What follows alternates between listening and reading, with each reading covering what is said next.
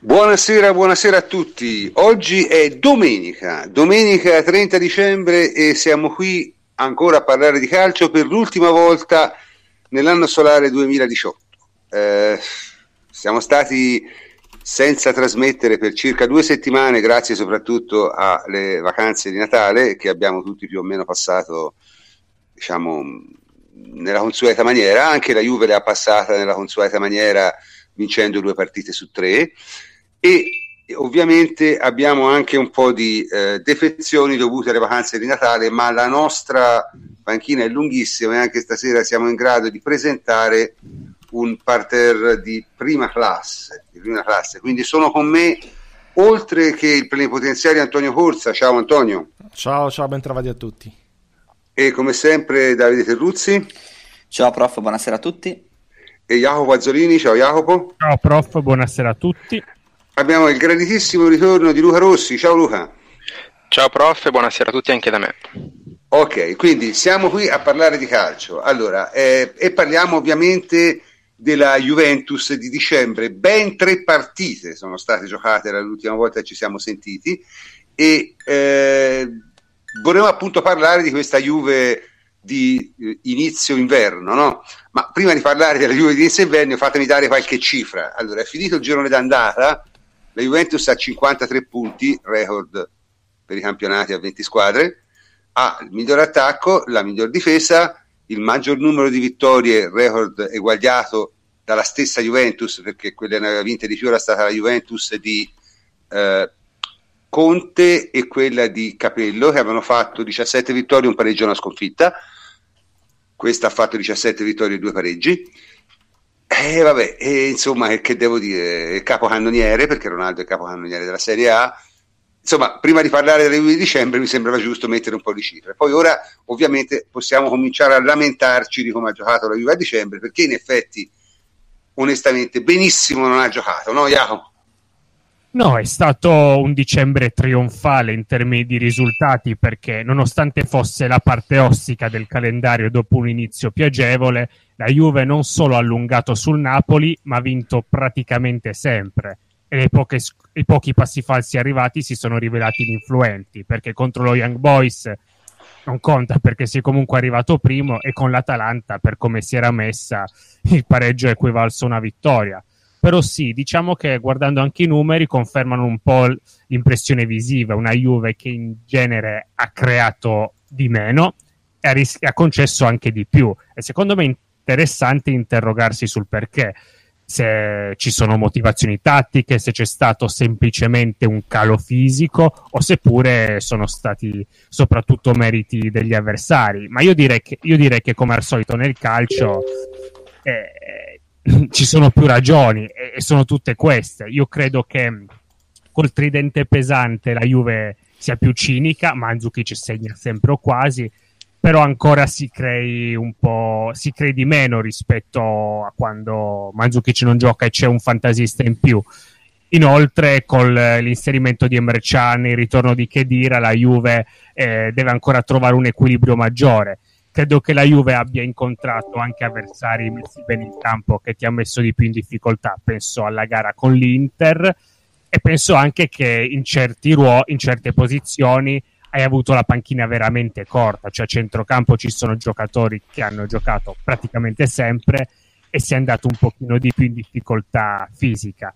Però diciamo che mh, ci vedo un pochino anche di motivazioni tattiche, come ho detto prima. In generale, anche se sei più cinico sotto porta, a me la tendenza di questa stagione sembra che col tridente pesante di Bala, Ronaldo e Mandzukic la Juve crei un pochino di meno, anche se ha più finanziatori e comunque segna, segna uguale, perché come ho detto prima Mandzukic ha, ha segnato con, con, costanza. Ma dunque, il, le statistiche di noi abbiamo fatto due gol di media partita.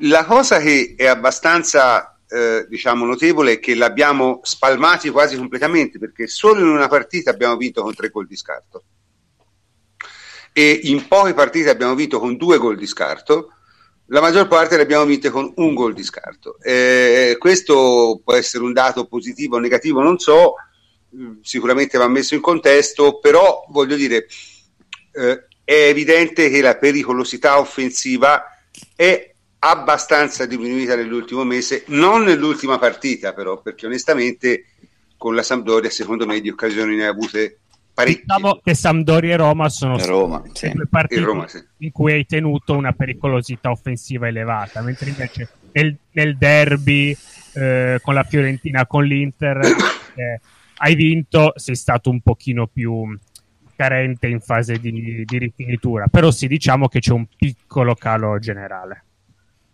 Sì, questo calo generale da molti viene appunto imputato alla, alla parte tattica, su, su, su, su, per i nostri ascoltatori, sulla, sulla nostra chat, diciamo anche redazionale anche, e anche diciamo, quella interna al gruppo, sono state tante discussioni su questo, sul, sul fatto che eh, giocare eh, senza diciamo un Douglas Costa, Douglas Costa diminuisce di pericolosità. Molti hanno un po' nel, negli occhi le due partite col Manchester probabilmente, però bisogna anche rendersi conto che quelle due partite sono anche frutto di un tipo diverso di avversario, perché il Manchester United è sicuramente più forte di diciamo 15-16 squadre del campionato italiano, però, però ti concede molto di più, così come tutte, tutte le, in tutte le partite Champions League. In tutte le partite Champions League gli avversari ti concedono molto di più, ti concedono di giocare molto di più.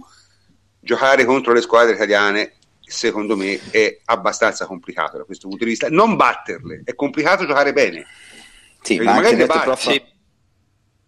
Sì, prego. Scusa, prof, il fatto è che comunque, a quello che stai dicendo tu, ha, ha riassunto anche bene eh, Jacopo all'inizio. Eh, il fatto è che la Juventus nell'ultimo mese ha incontrato eh, squadre di medio e alto livello per il nostro campionato e soprattutto è andata tre volte in trasferta a Firenze, partita della vita per loro, ogni anno, Torino, Atalanta e c'è stata anche la partita con um, le due partite diciamo un po' più semplici che sono state quelle in casa giocate con la Roma e con la Sampdoria ha fatto meglio. Credo che questo mese di dicembre la squadra sia arrivata anche con um, un obiettivo ancora più marcato rispetto al solito legato anche alla volontà di eh, arrivare alla sosta con un cospicuo margine di vantaggio sul Napoli quindi l'imperativo era proprio quello di vincere, di badare molto a- alla sostanza, lasciando anche da parte un po' i principi di gioco, perché noi abbiamo visto comunque sotto questo punto di vista un'involuzione in questo mese. È un'involuzione che ha tanti aspetti, non solo quello tattico, c'è anche, mh, ci sono anche la, la, la, c'è la stanchezza, il dislivello di condizione. E mai come questo mese Allegri ha puntato su un 11 titolare. Ci sono state anche delle defezioni legate agli infortuni di giocatori come Cancelo, eh, poi è venuto meno quadrato nelle, nelle ultime 3-4 partite. Bernardeschi è stato assente, è rientrato adesso, ma comunque con una condizione eh, non a livello della- degli altri. Il centrocampo della Juventus si è visto, è stanco. Ci sono giocatori comunque come Pjanic, Bentancur e Matuidi che hanno giocato tantissimo perché eh, in un momento erano solamente loro tre a centrocampo. Quindi, mh, pur non avendo giocato bene in questo, in questo mese ed avendo incontrato avversari che ti mettono un po' in difficoltà, specie con l'Atalanta a Bergamo, ma anche a Torino, io non mi ricordo partite facili e partite ben giocate. Sono proprio quelle squadre con marcature uomo, con grandissima fisicità e aggressività che ci danno una marea di problemi. Nonostante tutto questo, la Juventus ha pareggiato solamente una partita, appunto quella di Bergamo, e le altre, tolta secondo me quella col Torino, dove veramente abbiamo fatto poco, pochissimo. C'è stato l'errore di Zaza che è stato ben sfruttato. ehm, abbiamo fatto vittorie e un pareggio. E Sì, infatti, però- la cosa fondamentale. Sì, sì, Lu- Luca. Luca, Luca. Sì, no, Luca. no, volevo, volevo aggiungere che cioè, io sono d'accordo con Davide, secondo me Allegri è, è partito comunque in questo mese sapendo che sarebbe stato un mese complicato tra condizione fisica e calendario e quindi ha cercato, come spesso gli capita di fare, di essere il più, il più pragmatico possibile, mettendo un po' in campo i giocatori che in questo momento gli hanno dato maggiore garanzia e al netto di, dei problemi che Jacopo comunque ha, ha detto molto bene, eh, alla fine Allegri ha avuto ragione, visti i punti che si sono, si sono, raccolti. E io penso soprattutto che l'assenza di Cancelo sia stata un, un, una perdita molto importante perché il problema della Juventus di questo mese secondo me oltre al fatto di creare, di creare un po' meno rispetto a prima, il problema insomma è stato l'abbassamento del baricentro che spesso è arrivato eh, troppo presto nel corso della partita e la Juventus quest'anno ha una, una rosa, una squadra per cui può e, e, dovrebbe giocare con un baricentro il più alto possibile, anche perché poi ci sono una serie di conseguenze su, su piani, su come gioca Pianic in base a baricentro alto-basso. Eh, però sì, alla fine Allegri ha avuto comunque ragione a schierare, a schierare questa squadra al netto dei problemi, visti quelli che sono stati i risultati. Io prendo anche la partita di ieri, eh, quella con la, la Sampdoria in casa. La Juventus, così come con l'Atalanta, e l'aveva fatto anche con la Roma, è partita bene. Cioè con la Sampdoria ci sono stati 20-25 minuti di buon livello di gioco. Poi la Juventus ha commesso un errore madornale che è stato quello di uscire dalla partita dopo un torto presunto tale. Lì la reazione è stata sbagliata ed è andata bene che nell'intervallo siamo andati sull'1-1 però nel secondo tempo pur andando a produrre eh, decisamente una quantità maggiore rispetto alla Sandoria Audiero è stato veramente bravo in alcuni interventi specialmente su quelli su Matuidi e Cristiano Ronaldo. Lì ha fatto una grandissima parata per uh, spingerla sulla traversa. Eh, la Juventus non ha più seguito il piano partita che ben aveva uh, svolto a inizio gara con i due esterni larghi mh, mm, per dare ampiezza, così per sfruttare le, la, la, debolezza della Samp che difende con rombo. E I centrocampisti hanno cominciato a scappare, ma tu di sempre dritto per dritto, eh, un po' lo stesso Emre Can, Di Bale è venuto molto di più dentro al campo. Quindi in questo mese si è vista mh, mm, anche un po' di eh, confusione da un punto di vista tattico, mentre la Juventus inizialmente nei primi mesi ci aveva abituato ad avere un, un lato forte, la destra, dove c'è Cansiero, dove c'è Bonucci, eh, dove spesso gravita anche Di Bala, per poi dopo mh, mm, cercare di ribaltare l'azione. Eh, e comunque la fluidità delle posizioni, specialmente a centrocampo, era molto maggiore rispetto a quella che è stata nelle ultime eh, uscite.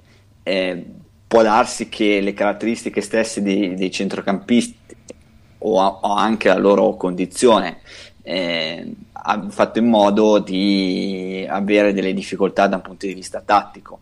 La stessa presenza di Manzukic, che è un giocatore diverso rispetto a un quadrado, perché nelle partite con Manchester, specialmente quella in Inghilterra, ha giocato quadrado, che è un giocatore che è molto più evoluto da un punto di vista tattico rispetto a quello che era due anni fa ed è, mh, mm, ha molte più dimensioni rispetto allo stesso Mandzukic. Mandzukic viene usato tante volte anche perché è l'arma per vincere le partite, perché cross sul secondo palo, Mandzukic cannibalizza il terzino e vinci. È una soluzione anche semplice per uscire dal pressing, alzi la palla lui va.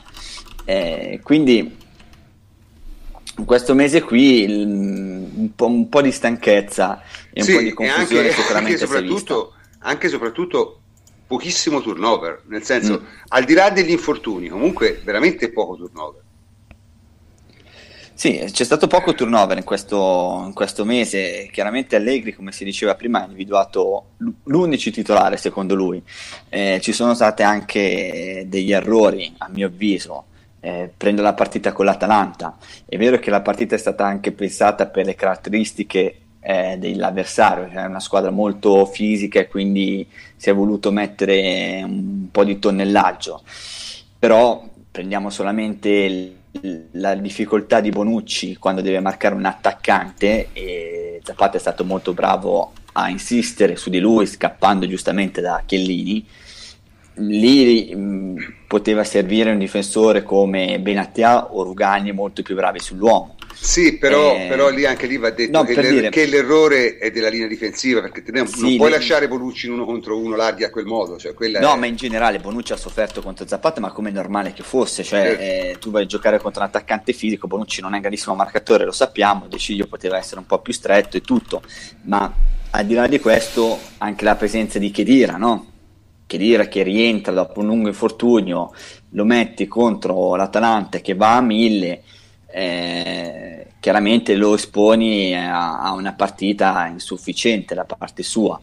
L- Stes- lo stesso non far giocare Cristiano Ronaldo, per esempio, perché comunque sono quelle partite in cui puoi avere idea di andare a soffrire e Cristiano Ronaldo lì ti, ti serve più lui che, che Mandzukic, perché anche Mandzukic è arrivato abbastanza spompato e si è visto nelle ultime due occasioni.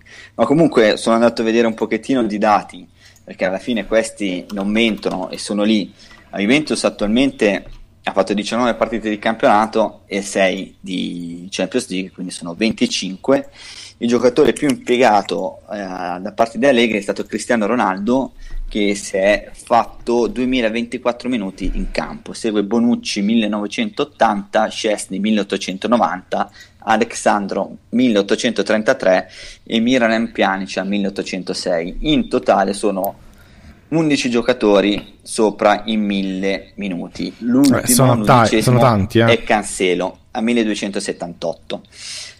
Poi chiaramente ci sono dei giocatori che si sono fermati per infortunio, come Emre Can che è 769, Bernardeschi 633, Douglas Costa è 555 minuti, Benatea 540. Rugani 451, quindi ci sono alcuni giocatori che effettivamente hanno veramente giocato poco. Eh, anche il Napoli, per fare un confronto con la seconda squadra italiana, ha giocatori mh, con una rosa inferiore ovviamente, che hanno avuto molto minutaggio, Koulibaly è 2151, poi c'è Allan a 1893 e se mi ricordo bene sono 12 giocatori che hanno sforato quota 1000, più o meno la stessa quota del Barcellona, però allargando il discorso avendo la Juventus una rosa così completa, al netto degli infortuni che noi a, ad oggi non possiamo chiamare. Barcellona comunque ha giocato due partite di campionato di meno rispetto a noi. Eh. Sì, però ha già solo 17. La, ha giocato la, la, Coppa di Spagna, sai che loro hanno sì, sì, sì, sì, sì. anche la già iniziato e la Supercoppa. Hanno una partita in più. E comunque, allargando il discorso, andando a vedere quello che potrà essere, soprattutto a gennaio e febbraio, anche per una questione di gestione stessa della rosa, per non andare a creare troppi malumori e giocatori scontenti perché non trovano spazio. E dicembre è andato con un unico titolare, credo che dalla ripresa si incomincerà a vedere. Posso, 3, posso aggiungere giocatori. un dato, Davide? Vai. Perché io sono tra quelli che non ce l'ho con Manzukic, per carità. Eh, ce l'ho più che altro con questo essersi fissato da parte di, di, Allegri nell'ultimo mese a scegliere soprattutto in attacco perché centrocampo effettivamente di, di alternative ne avevamo poche e in difesa qualcosa in più c'era comunque in difesa posso capire, ma in attacco, soprattutto con l'attacco che abbiamo costruito quest'anno come Rosa, ci ritroviamo con Manzukic che ha giocato 610 minuti su 630, mese di dicembre. Secondo mm-hmm. me è, è, un dato che, impressionante, fa riflettere. Cioè, ha giocato ogni, praticamente ogni minuto di sette partite giocate tutte da titolari. Ieri. È stato sostituito 10 minuti ieri. E stop. Sf- utilizzo questa assist. Ronaldo, scusami, completo 555 su 630, Di Bala 552 su 630. Vuol dire che praticamente hanno riposato una partita a testa su Setter titolare e Manzukic neanche quella.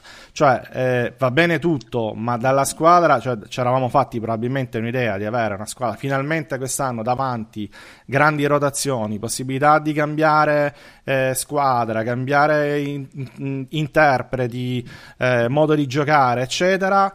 E ci siamo ritrovati nel, me- nel mese di dicembre con gli stessi tre, ma io direi gli stessi undici, perché praticamente i cambi sono stati quasi obbligati eh, per sette partite di fila, poi portate a casa 5 su 7 se non mi sbaglio, e quindi eh, per carità applausi, però diciamo questo è un fatto che va in controtendenza con quello che...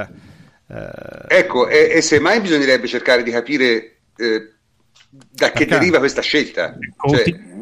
Io questa assist per dire una mia. Forse prematura, però è già una mia convinzione. Cioè, che è anche un po' contro, in, controintuitivo rispetto allo storico di Allegri che cambia tanto idea e gestisce una rosa lunga. Cioè, io ho la sensazione che lui già, non, non a dicembre, ma già a novembre, ha avuto un 11 titolare nella testa, nonostante la rosa più lunga che eh, anche di qualità che abbia mai avuto, ecco, abbia avuto quasi fin dal principio in testa l'11 titolare con cui giocarsi il tutto per tutto. Lui, lui ce l'ha già come uomini. Forse può anche essere. Tranne con l'incertezza di forse Emre Chan Bentancur che lo assale, io sono convinto che in una ipotetica partita da dentro fuori lui i suoi uomini li abbia già scelti. Sì, quello. Però vedi, il fatto è che mh, può essere che sia così, cioè qualsiasi allenatore eh no, non, so certo sia, non, so se sia, per un bene. Io eh. No, anche perché comunque, al di là di tutto, si ritorna a quello che si diceva prima. Cioè, Uno... mi, sembra, mi, sembra, scusami, l'antico patto con lo spogliatoio, no? Quando tu prendi Manzukic, Ronaldo e dici, oh, quest'anno vi faccio giocare tutte le partite, fatemi vincere la Coppa. Mi sembra una cosa del genere, ma si mm, usava vent'anni eh, fa. Però non ci arrivi. Non è... Io... Eh, appunto. Non... Cioè... Non è proprio nel si usava sarebbe... vent'anni fa. Cioè, no, so, ma poi sarebbe, poi sarebbe, Ravanelli probabilmente. Ma... Sarebbe diciamo abbastanza in controtendenza eh, molto, con, molto quello che fa Allegri. Quindi, insomma... molto. Ma io credo... perché avessi due problemi, scusa Luca, avessi due problemi. Il primo è ti arrivano spompi, cioè proprio non ce la fanno eh, più. Certo. A, quando arrivi a marzo ed aprile questi li raccogli con cucchiaino perché non ci arrivano. E il secondo, che è anche un po' più pratico, essendo Allegri abbastanza furbo, è la gestione della rosa, perché se tu continui a insistere solamente su 11, poi fai un cambio, fai due cambi, a volte non li fai, è successo una volta, eh, però uh, così poi dopo vai a creare del malumore e il malumore esatto. in, in, una stagione te lo porti dietro e te lo porti dentro e nei momenti in cui serve esserci ed hai bisogno anche un po' di leggerezza mh, mm, cioè, provo, provo, ad approfondire questo concetto. Non è che eh, io leggo, molto, leggo spesso questa, questa, osservazione. Secondo me Allegri è un genio perché ha capito che da Grascossa l'anno scorso fresco gli ha svoltato la stagione. Sì, però eh, non è che puoi arrivarci di nuovo dicendo da Grascossa non giocare mai il giorno d'andata eh, al girone di ritorno le ultime 10 partite risolvimele tu. Non funziona così. Questo forse no, è il gioco. Credo, cioè, ci, arriva, ci arriva chiedendoti è... la cessione prima o venendo alla ma non, non è ma, ma la stessa cosa, scusami, però Benatia, Benatia è un, è un difensore eh. di livello mondiale e ha meno minuti possibilmente credo lo stesso da Grascosta cioè ce n'ha pochissimi Rugani è un difensore eh, affidabilissimo ne ha 400 cioè eh, il problema è che devi anche coinvolgerli. Se tu punti su un gruppo e dici vabbè andiamo con questi e facciamo il record di 50 quanti ne abbiamo fatti? 3 punti credo eh, in campionato bene l'hai fatti. Però poi non è che puoi campare, continuare a campare così. Questo credo Ma... che siano tutti consapevoli anche allegri. Deve, deve assolutamente iniziare Io... a cambiare io Antonio su questa cosa volevo dire che sono d'accordo con te, ma nel senso che secondo me eh, il ragionamento che di Douglas Costa per tenerlo fe- fresco a, poi per la, per la, primavera non ha molto senso, anche perché poi Douglas Costa giocando aumenta d'intesa con, con i giocatori, quindi ha bisogno anche lui di giocare per, per aumentare l'intesa con i suoi compagni. E la seconda cosa invece certo. io credo che, che Allegri in realtà io sono convinto che abbia schierato questo 11 perché lui riteneva che questo mese fosse importante per tenere il gap con, col Napoli, col, con gli altri in classifica e abbia voluto puntare al pragmatismo puro in questo mese. Mentre secondo me nel, da gennaio, febbraio, poi marzo, secondo me metterà dei cambi, inserirà Douglas Costa anche perché sono convinto che Douglas Costa prima o poi sarà semi titolare in questa squadra, sarebbe un, un valore da, che è da sfruttare assolutamente e quindi io penso sia una risposta a questo mese, non credo sia proprio l'11 titolare che lui ha individuato, poi chiaramente vedremo. Comunque Ma si io... che finora, scusa prof, ti lascio subito la parola, che sia un po' una contro un'inversione di tendenza rispetto al suo storico, che è sempre certo. stato maestro nella gestione. Questo sì. Paradossalmente, nell'anno in cui ha una rosa lunghissima e di una qualità pazzesca, esatto. con pochi uguali in Europa, si è fissato ehm, si è fissato su un 11 come mai fatto, credo, in carriera. Ma io, io posso di- a centrocampo, a centrocampo c'erano infortunati, eh? quindi a centrocampo glielo diamo buona. No, erano contati, erano contati, però gli altri reparti effettivamente Ma allora, c'è guarda, abbondanza, io, io, c'è molta abbondanza. Io ho una mia idea su questo. Io penso che Allegri sia essenzialmente ragion- ragiona un po' come ragionerei io, cioè nel senso la Juve in- ha possibilità di schierare una squadra eh, estremamente pratica e estremamente eh, vincente in campionato, che è questa, oppure di schierare una squadra che gioca magari un calcio più gradevole, ma essenzialmente, secondo me, in Serie A parecchio più pericoloso. Nella, mh, in questo mese lui voleva semplicemente stabilire il vantaggio, stabilizzare il vantaggio sul Napoli e l'ha fatto, perché di fatto eh, 53 punti su 57 vuol dire che la Juve ha vinto lo scudetto. E, e perché dico questo? Dico questo perché non tanto per i punti di vantaggio, che 9 già sono tanti, ma comunque non è solo per i punti di vantaggio, è per i punti che dovrebbe fare il Napoli per passarti avanti. Perché, voglio dire, il Napoli ha fatto 44 punti nel girone di andata, secondo me overperformando, però mh, tutti mi dicono che non è così, quindi io dirò, vabbè, li ha fatti. Mettiamo che anche nel girone di ritorno ne faccia di più, cioè ne faccia 47, che mi sembrano tantissimi, però mettiamo ne faccia 47, arriverebbe a 91. Beh, la Juve per arrivare a 92 ne deve fare 39. 39 la Juve in un girone li ha fatti, per esempio, il girone terribile, l'inizio di anno terribile, quando è stato? Il 2015-16? Sì, 2015 Il secondo di Allegri. Mm. Sì, esatto. Sta, quel, quel, girone di andata terribile in cui aveva, fai conto, le prime 10 partite aveva vinto una volta, insomma, cose, o due volte, cose così, e ha fatto 39 punti in quel girone lì. Quindi voglio dire, questa è, è, è, il, il, è, la ragione per cui io dico che lo scudetto la Juve ha messo un'ipoteca che è più di un'ipoteca. Cioè, fai 40 punti al ritorno, ti bastano, e 40 nell'attuale diciamo, panoramica del campionato di Serie A per la Juve non sono moltissimi, ecco, mettiamola così. Insomma, sicuro, ma poi dopo quindi, diciamo, secondo me la, la, priorità in questo periodo dell'anno era questa, anche perché adesso c'è una serie di partite in cui il Napoli veramente gioca partite difficili loro e molto facili noi, secondo me. E, e questo potrebbe contribuire a allargare ulteriormente la forbice, a chiudere definitivamente il campionato e a pensare seriamente alla Coppa dei Campioni, alla Champions League, che, che, insomma è un po' l'obiettivo di tutti. Ecco, Quindi, proprio Proprio per questo, secondo me, è che in questo momento si è assistito così parecchio su un 11, un 12, eh, cioè su questi 12 giocatori. Eh, perché, perché l'obiettivo poi dopo è quello di arrivare a marzo in condizioni diverse dal punto di vista fisico.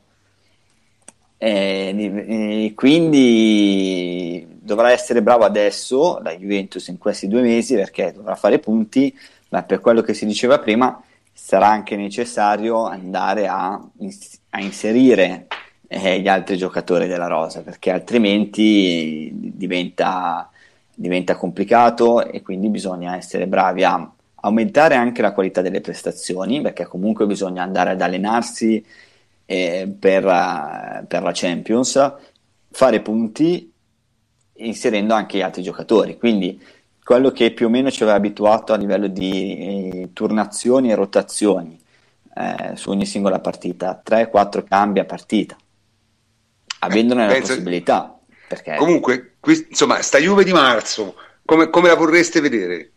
Cioè, nel senso che poi alla fine i cambiamenti da fare, secondo me, non è che sono tanti.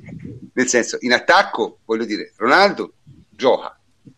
E, e poi, vabbè, si può non mettere Manzovic e mettere Costa al posto di Manzovic, ma Di Bala gioca.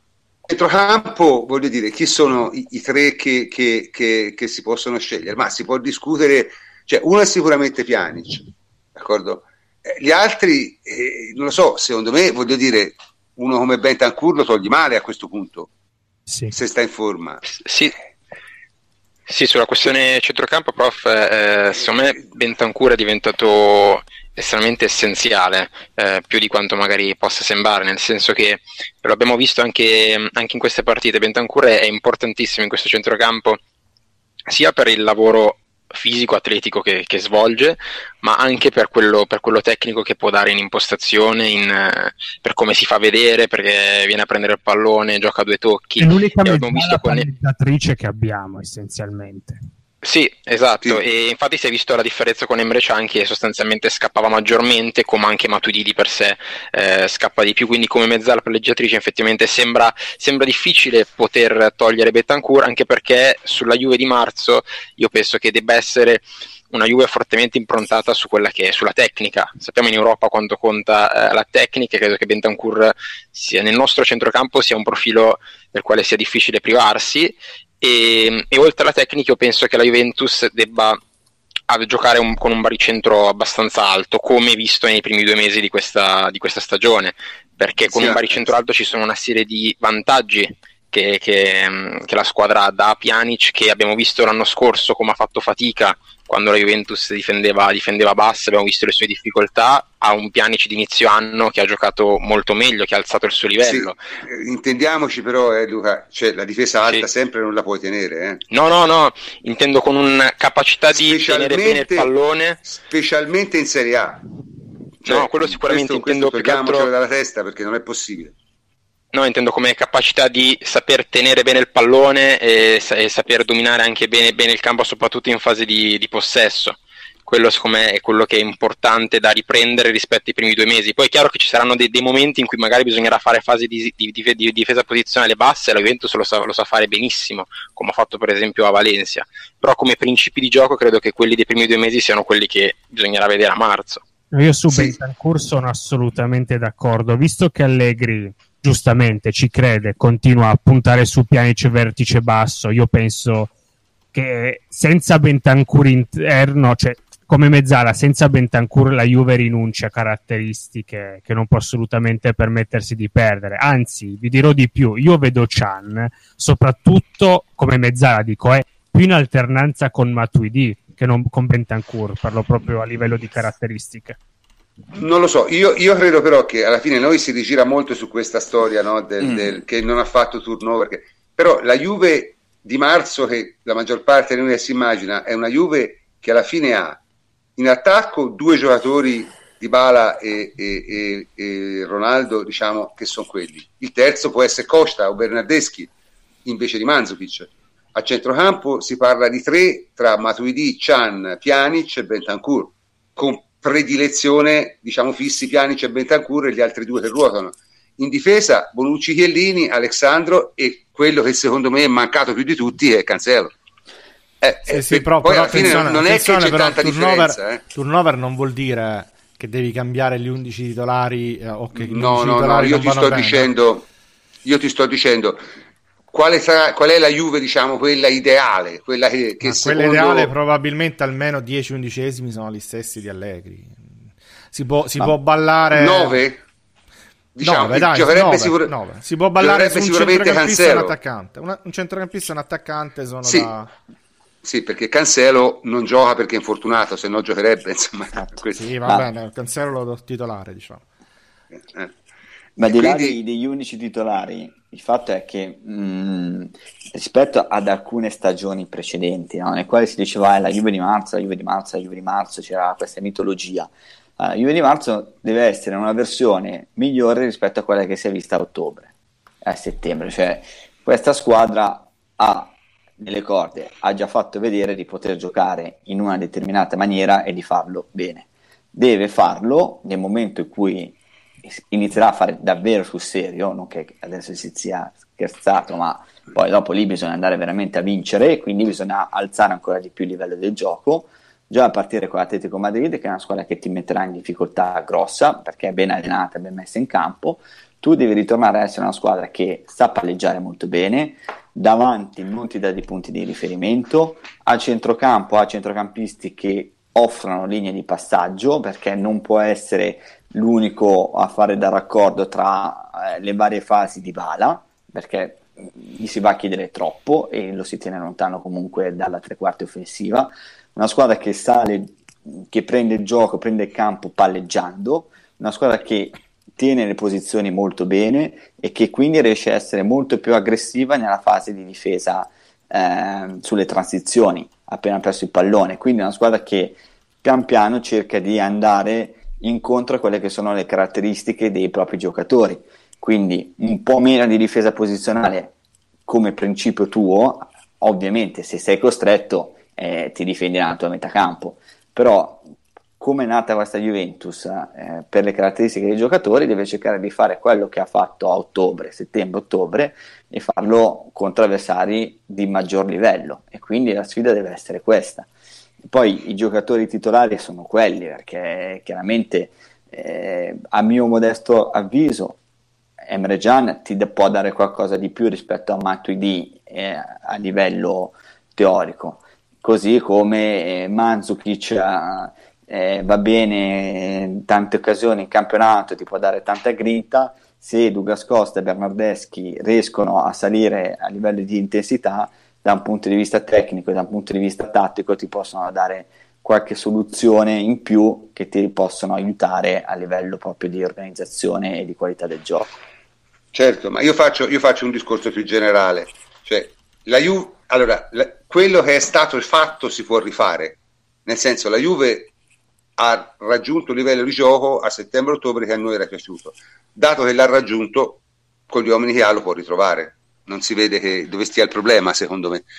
Sarebbe preoccupante se la Juve non avesse giocato bene finora. Ecco, cioè se quello che abbiamo visto le ultime 6-7 partite fosse stata una costante dell'anno, ma dato che così non è, sono piuttosto ottimista. Tra l'altro abbiamo anche un Ronaldo capocannoniere, credo sia il record per la Juve, no? 14 gol nel girone d'andata non credo che abbia mai fatti nessuno nella Juve. C'era Antonio aveva accennato a una statistica, sbaglio?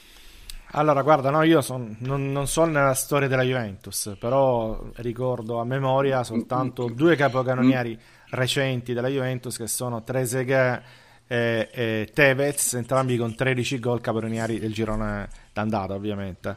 Questo negli ultimi certo. 15 anni più o meno, quindi eh, è comunque un'anomalia statistica se vogliamo, no? che sì, sia uno Juventino che... capocannoniere e che ne abbia fatti 14. C'è da dire che, te, che, che Trezeguet non tirava rigori, eh? quindi in un certo senso i suoi 13 contano un po' di più. Il giro Però... era, era, era il campionato a 18 squadre e c'erano anche due giornate in meno quindi figuriamoci. Vabbè, comunque, vabbè, ah. era, era, un bomber fenomenale, non lo scopriamo. Trezeguet vi, viveva solo di quello, possiamo anche dire, mentre Ronaldo no, anche vabbè. altro. Da, da venerazione stato... di Trezeguet ho voluto ricordarlo. No, hai, fatto se... hai, fatto è stato, è stato, fatto è stato il, il, giocatore perfetto per il calcio che si giocava allora. Difatti ha avuto un grande successo. È stato proprio un uomo nei suoi tempi precisi, questo va detto. Comunque, in ogni caso, eh, questa storia della capocannoniere ovviamente uccide tutte le, le, le, puttanate, si sono sentite dire a inizio campionato, ma si sapeva che erano puttanate. Dice, Vabbè, ma in Italia Ronaldo avrà più difficoltà? Ovviamente no. Eh, Ronaldo o, o, magari ce le ha avute anche però diciamo le ha, no secondo me le ha avute nel senso, nel senso che le ha avute nel senso che almeno nelle prime dieci giornate ha trovato portieri che mai aveva visto in vita sua nelle squadre piccole perché onestamente i portieri delle piccole in Spagna non sono del livello dei portieri delle piccole in Italia. Eh. Poi magari le squadre spagnole giocano meglio, però i portieri sono nettamente peggiori delle squadre piccole italiane. Le squadre piccole italiane hanno tutti i portieri, secondo me, piuttosto bravi o comunque insomma di, di, di, di un livello tecnico super, mediamente superiore a quello di tutti gli altri campionati, in particolare del campionato spagnolo, dove i portieri delle squadre di seconda fascia sono abbastanza improvvisati. Quindi voglio dire, Ronaldo, capocannoniere d'andata, vabbè, insomma, che, che, che, c'è da dire più, più di questo? Eh, Tra l'altro, eh, prof, volevo dire su Ronaldo che c'è una statistica interessante che nell'anno solare 2018 lui è quello che ha segnato più gol nel, se si guarda il Real Madrid, e chiaramente lui nel Real Madrid ha giocato solo sei mesi, ed è il secondo ad aver segnato più gol nella Juventus, avendo giocato solo questi quattro sì. mesi nella Juventus, quindi per rendere l'idea. Sì. Sì, appunto, cioè, è un giocatore assolutamente, assolutamente dominante, ma voglio dire, non è che, che, che, si sapeva. Lui è, credo sia il giocatore che ha segnato di più in Europa alla, alla, BBC. Non credo un altro giocatore abbia fatto il gol che ha fatto lui alla, alla BBC, a, anzi, anzi alla BBBC, Buffon, Bonucci, Chilini, Barzagli, che era considerata la difesa, diciamo, il muro, la difesa di ferro. Lui è il giocatore europeo che gli ha segnato di più. Quindi, voglio dire, si sapeva che era un giocatore da quel punto di vista lì assolutamente dominante. mi stupisco che qualcuno abbia pensato il contrario o potesse pensare il contrario all'inizio, ecco. Cioè, le incognite non sono Cristiano Ronaldo nel campionato italiano, l'incognita era Javi Moreno. Cristiano Ronaldo non è mai un'incognita, Messi non è mai un'incognita, i grandi attaccanti non, non sono mai un'incognita. Lo stesso preferito eh, di, di, Antonio Mbappé probabilmente in Italia farebbe una valanga di gol, eh? probabilmente. Quindi voglio dire, quelli bravi i gol li fanno, Cavani li faceva in Italia e li fa fuori e così via. Insomma. Quindi, mh, francamente, tutta questa storia di, di, di, di, Ronaldo che sarebbe stato messo in difficoltà dalle difese italiane era, era una vera barzelletta. E come tutte le vere barzellette va abbastanza, secondo me, poi enfatizzata perché almeno forse la gente si ricorda che prima di aprire la bocca farebbe bene attaccare il cervello, ma sembra, sembra quasi impossibile. Tra l'altro su questo avremo un'ampia pagina eh, di discussione nella seconda parte del podcast in cui vero, cioè, dovremmo sforzarci per non dare dell'imbecille a, a chiunque ogni cinque minuti. Quindi eh, no, no, non cominciamo perché diciamo, allora, buono, chi, buono, chiudendo buono. sto girone d'andata, alla fine diciamo nei risultati ottimo, cioè nel senso meglio di così era difficile.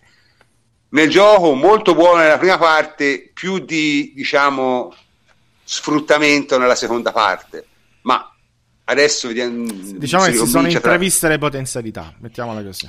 No, io dico che si sono viste, non intraviste. Diciamo, viste, secondo me si, sono, viste si, si, sono, si sono viste, si è visto quello che la Juve può fare, non l'ha sempre fatto, ma questo se ci pensate è anche normale, visto per esempio, ne so, il Manchester United ha perso tre delle ultime cinque partite, il che è abbastanza particolare. Stiamo parlando del campionato delle altre, il ma City, prima di parlare... Il City, perché lo United... No, lo United, dopo che ha cacciato Mourinho, ha trovato Pogba che, che ha fatto 16.000 gol, quindi...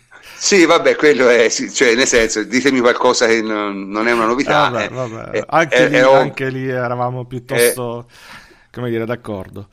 Piuttosto sicuri, no, voglio dire, parlando un attimo del campionato delle altre, poi parliamo delle altre del campionato italiano, e ovviamente il City che ha perso tre partite su cinque, eh, non sì, sì, sì. il City ha perso tre partite su cinque e non dico che ha salutato lo scudetto, ma insomma ci ha messo um, ha preso sette punti di distacco dal Liverpool, che devo dire è francamente al di là della Juve è veramente l'impresa della, della stagione perché girare a 51 punti in Premier League effettivamente ha un certo significato. Insomma. Il Liverpool credo sia l'unica squadra italiana, l'unica squadra europea imbattuta eh, insieme al PSG e alla Juventus. Eh, per il resto non lo so cosa vogliamo dire. Il campionato delle altre, vabbè, eh, leggo la classifica così almeno ci, ci, capiamo. Allora, vediamo un po'. Italia Serie A, classifica dopo il girone d'andata. Allora abbiamo vabbè, la Juventus con 53 punti, poi abbiamo il Napoli 44 punti, 37 gol fatti, 17 subiti. L'Inter 39 punti, 31 gol fatti, che sono veramente pochi, e 14 subiti, che sono giusti. La Lazio 28 gol fatti, male, e 21 subiti, malissimo, 32 punti. E poi abbiamo addirittura il Milan, che diciamo ultimamente sta giocando uno sport che forse ricorda in qualche modo da lontano il calcio, ma ci vuole una bella fantasia. 26 gol fatti, 20 subiti e 31 punti, e sesta addirittura la Roma con 34 eh, gol fatti e 24 subiti e 30 punti. Diciamo, L'Atalanta che tutti diciamo, danno in qualche modo come possibilità di rientro nelle prime quattro è ottava con 28 punti, preceduta anche dalla Sampdoria che è settima con 29 poi seguono Torino, Fiorentina, Sassuolo, Parma, Cagliari, Genoa, Udinese, Spal, Empoli che in questo momento sarebbe salvo, mentre derelitte sono prevedibilmente il Chievo, poi finalmente direi il Bologna e il Frosinone. Dico finalmente il Bologna perché sono anni che si salvano con squadre ignobili e magari se una volta vanno di sotto, forse insomma. Mm. Un, no, dico. Siamo d'accordo anche qui, andiamo avanti. C'è un, c'è un miglioramento. Quindi diciamo, Parliamo un attimo del campionato delle altre. Eh, io, prima della parola Jacopo, dico un attimo la mia. Cioè, secondo me siamo ampiamente nelle attese con una grossa delusione, diciamo, a livello di, di, di cosa che è la Roma. Cioè, la Roma dovrebbe essere insieme all'Inter perlomeno e non è. Il Napoli ha fatto un buon numero di punti, 44.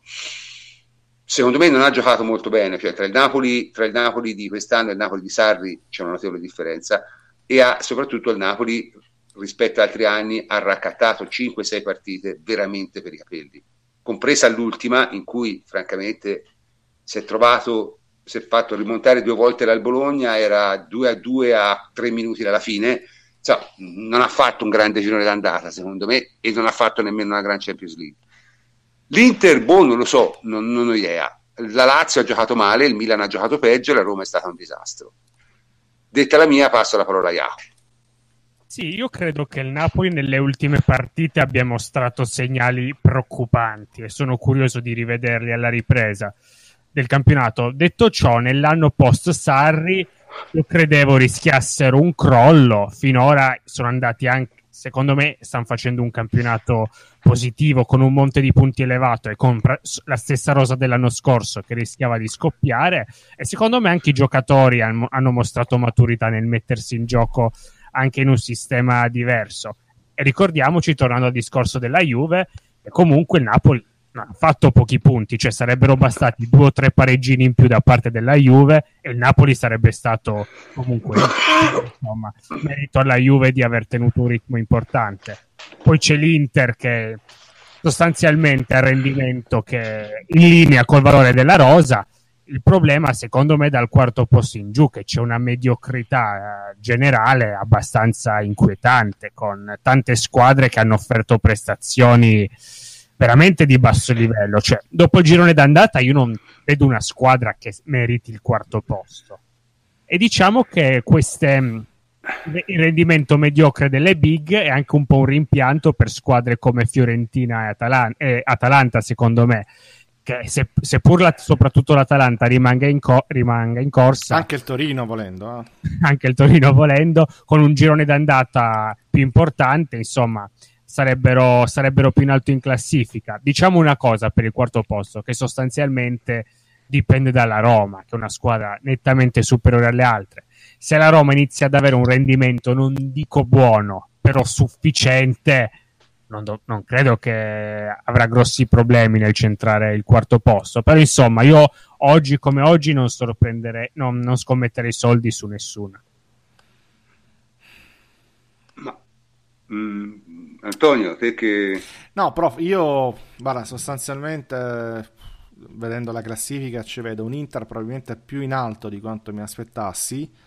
Non intendo come posizione, ma come punteggio eh, e le altre che ha nominato Jacopo prima, Lazio, Milan, Roma, più in basso di quanto forse mi aspettassi. Cioè, eh, pensavo più ad una Juventus, ovviamente, stara prima, un Napoli un pochettino distaccata, ma poi le altre più o meno tutte lì. Invece, invece si è creato già un bel solco eh, dove le prime tre posizioni paiono ormai già eh, certificate e veramente per il quarto non si capisce chi possa in questo momento anche ambire alla, alla Champions.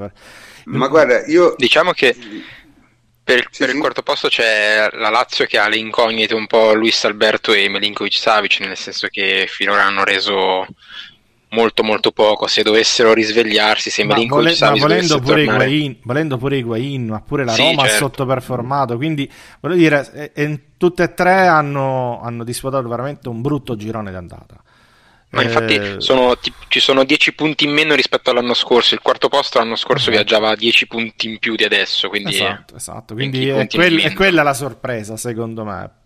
Uh... Addirittura 10? Eh sì, eh. sì sui 8-10 punti, sì. Sì, sì. Erano tipo 39-40 l'anno scorso. Ma, ma non solo, la Lazio e... non solo, credo che fossimo tutti in 5-6 punti, cioè le prime, le prime, le prime 5, quindi er-, erano molto ravvicinate. Ora invece. Juvena- sì, Juve e Napoli avevano ehm, creato la grossa distanza nel girone di ritorno. Poi esatto, esatto. erano in pochi, in pochi, punti tutte in quante. pochi punti c'erano tutte. Ora mm, ci sono 15 punti con, uh, con l'Inter. No, vabbè, sono... ora, ora c'è, c'è la, la, Juve è 14 punti avanti alla terza e 21 eh, punti avanti alla quarta. Avanti alla quarta una... Però non solo a livelli di punti, è proprio come prestazioni. Sì, sì, sì. sì, sì no, stati veramente. Questa, questa, forse è una sorpresa. Io non mi aspettavo di, di, eh, questo, questo buco così enorme già dopo un girone.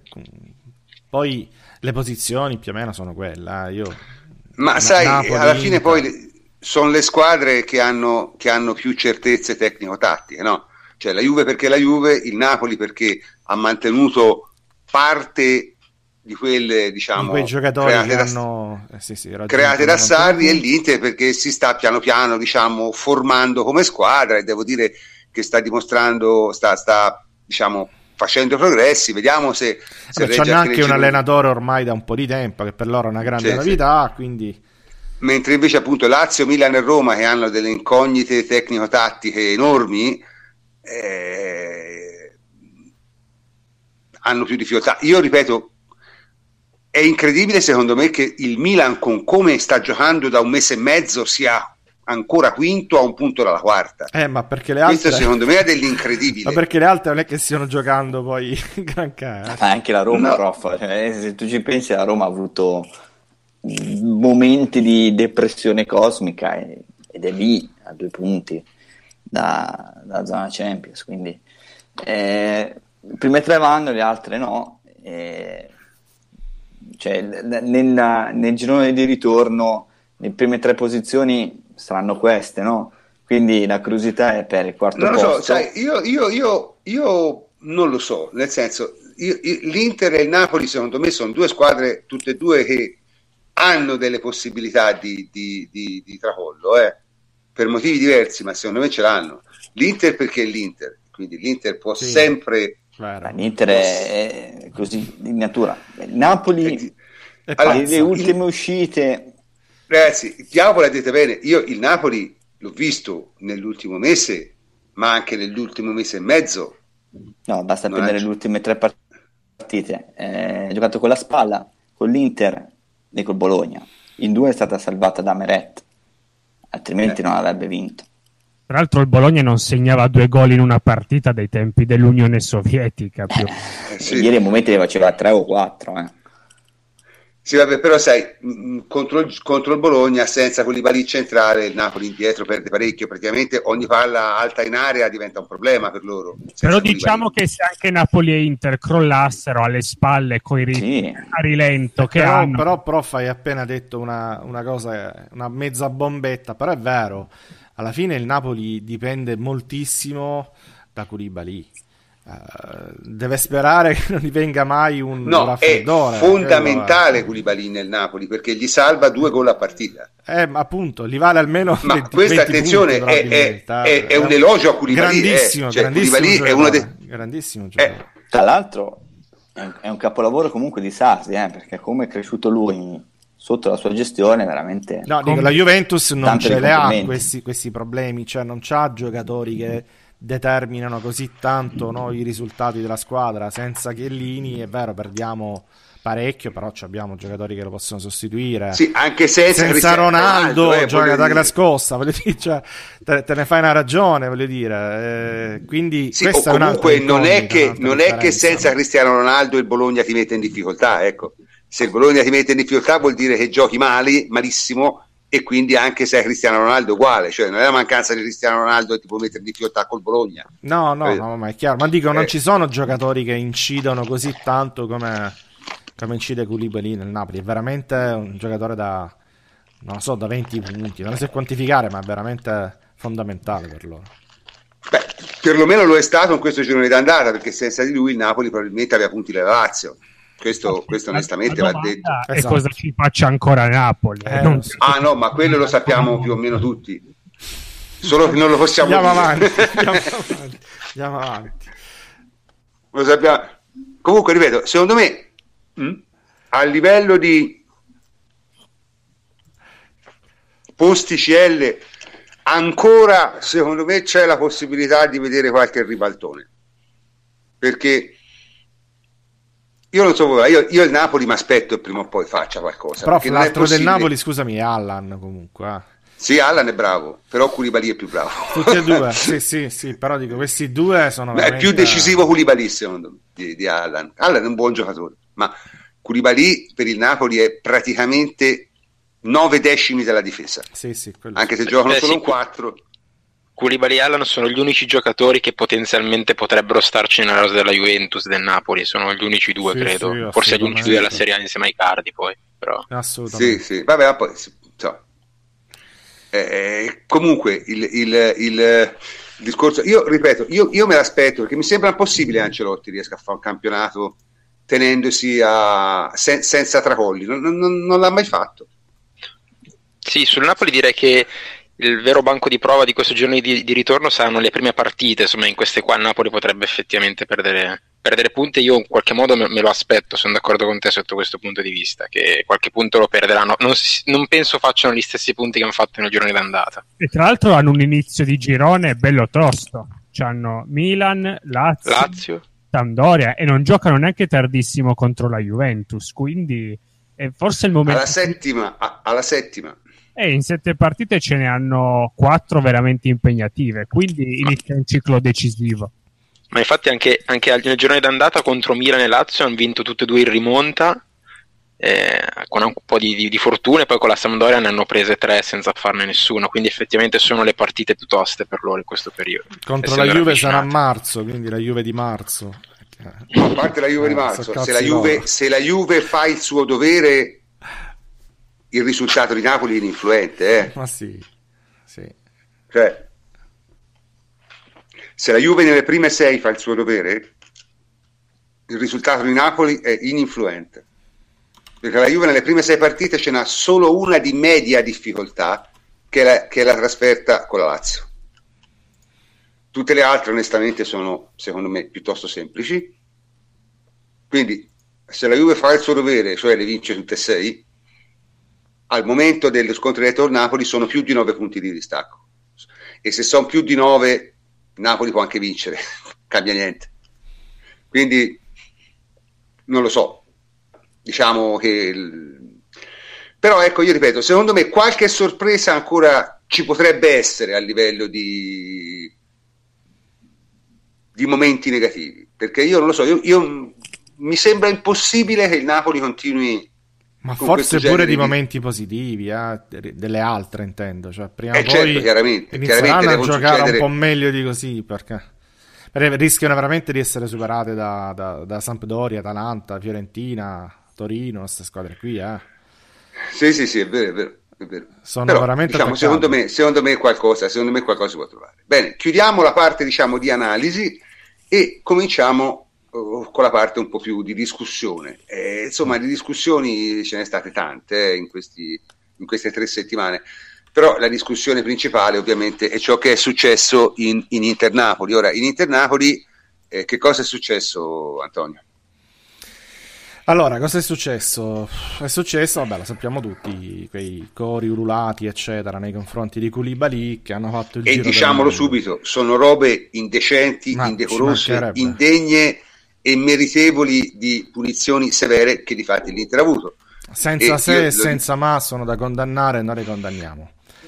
Ehm, detto questo, eh, qual è la questione? La questione che si è discussa è soprattutto sulla responsabilità da parte di Mazzoleni, non tanto sulle decisioni arbitrali, vabbè, quelle lasciano il tempo che trovano, eh, ma proprio sul non aver sospeso la partita. Quindi io direi di fare una prima analisi, vediamo un pochettino insieme eh, cosa dice il regolamento, cosa dicono le, le regole, no? se veramente l'arbitro può o non può sospendere la partita e poi discutere un pochettino di cosa avremmo fatto noi e cosa secondo noi eh, è giusto, manca ancora da, da fare per risolvere il problema. Quindi partiamo dall'attualità. L'avrete letto, l'UEFA ha condannato i fatti di San Siro eh, sostenendo come non si sia rispettato il protocollo della FIFA eh, e sostenendo appunto come la gara fosse da sospendere.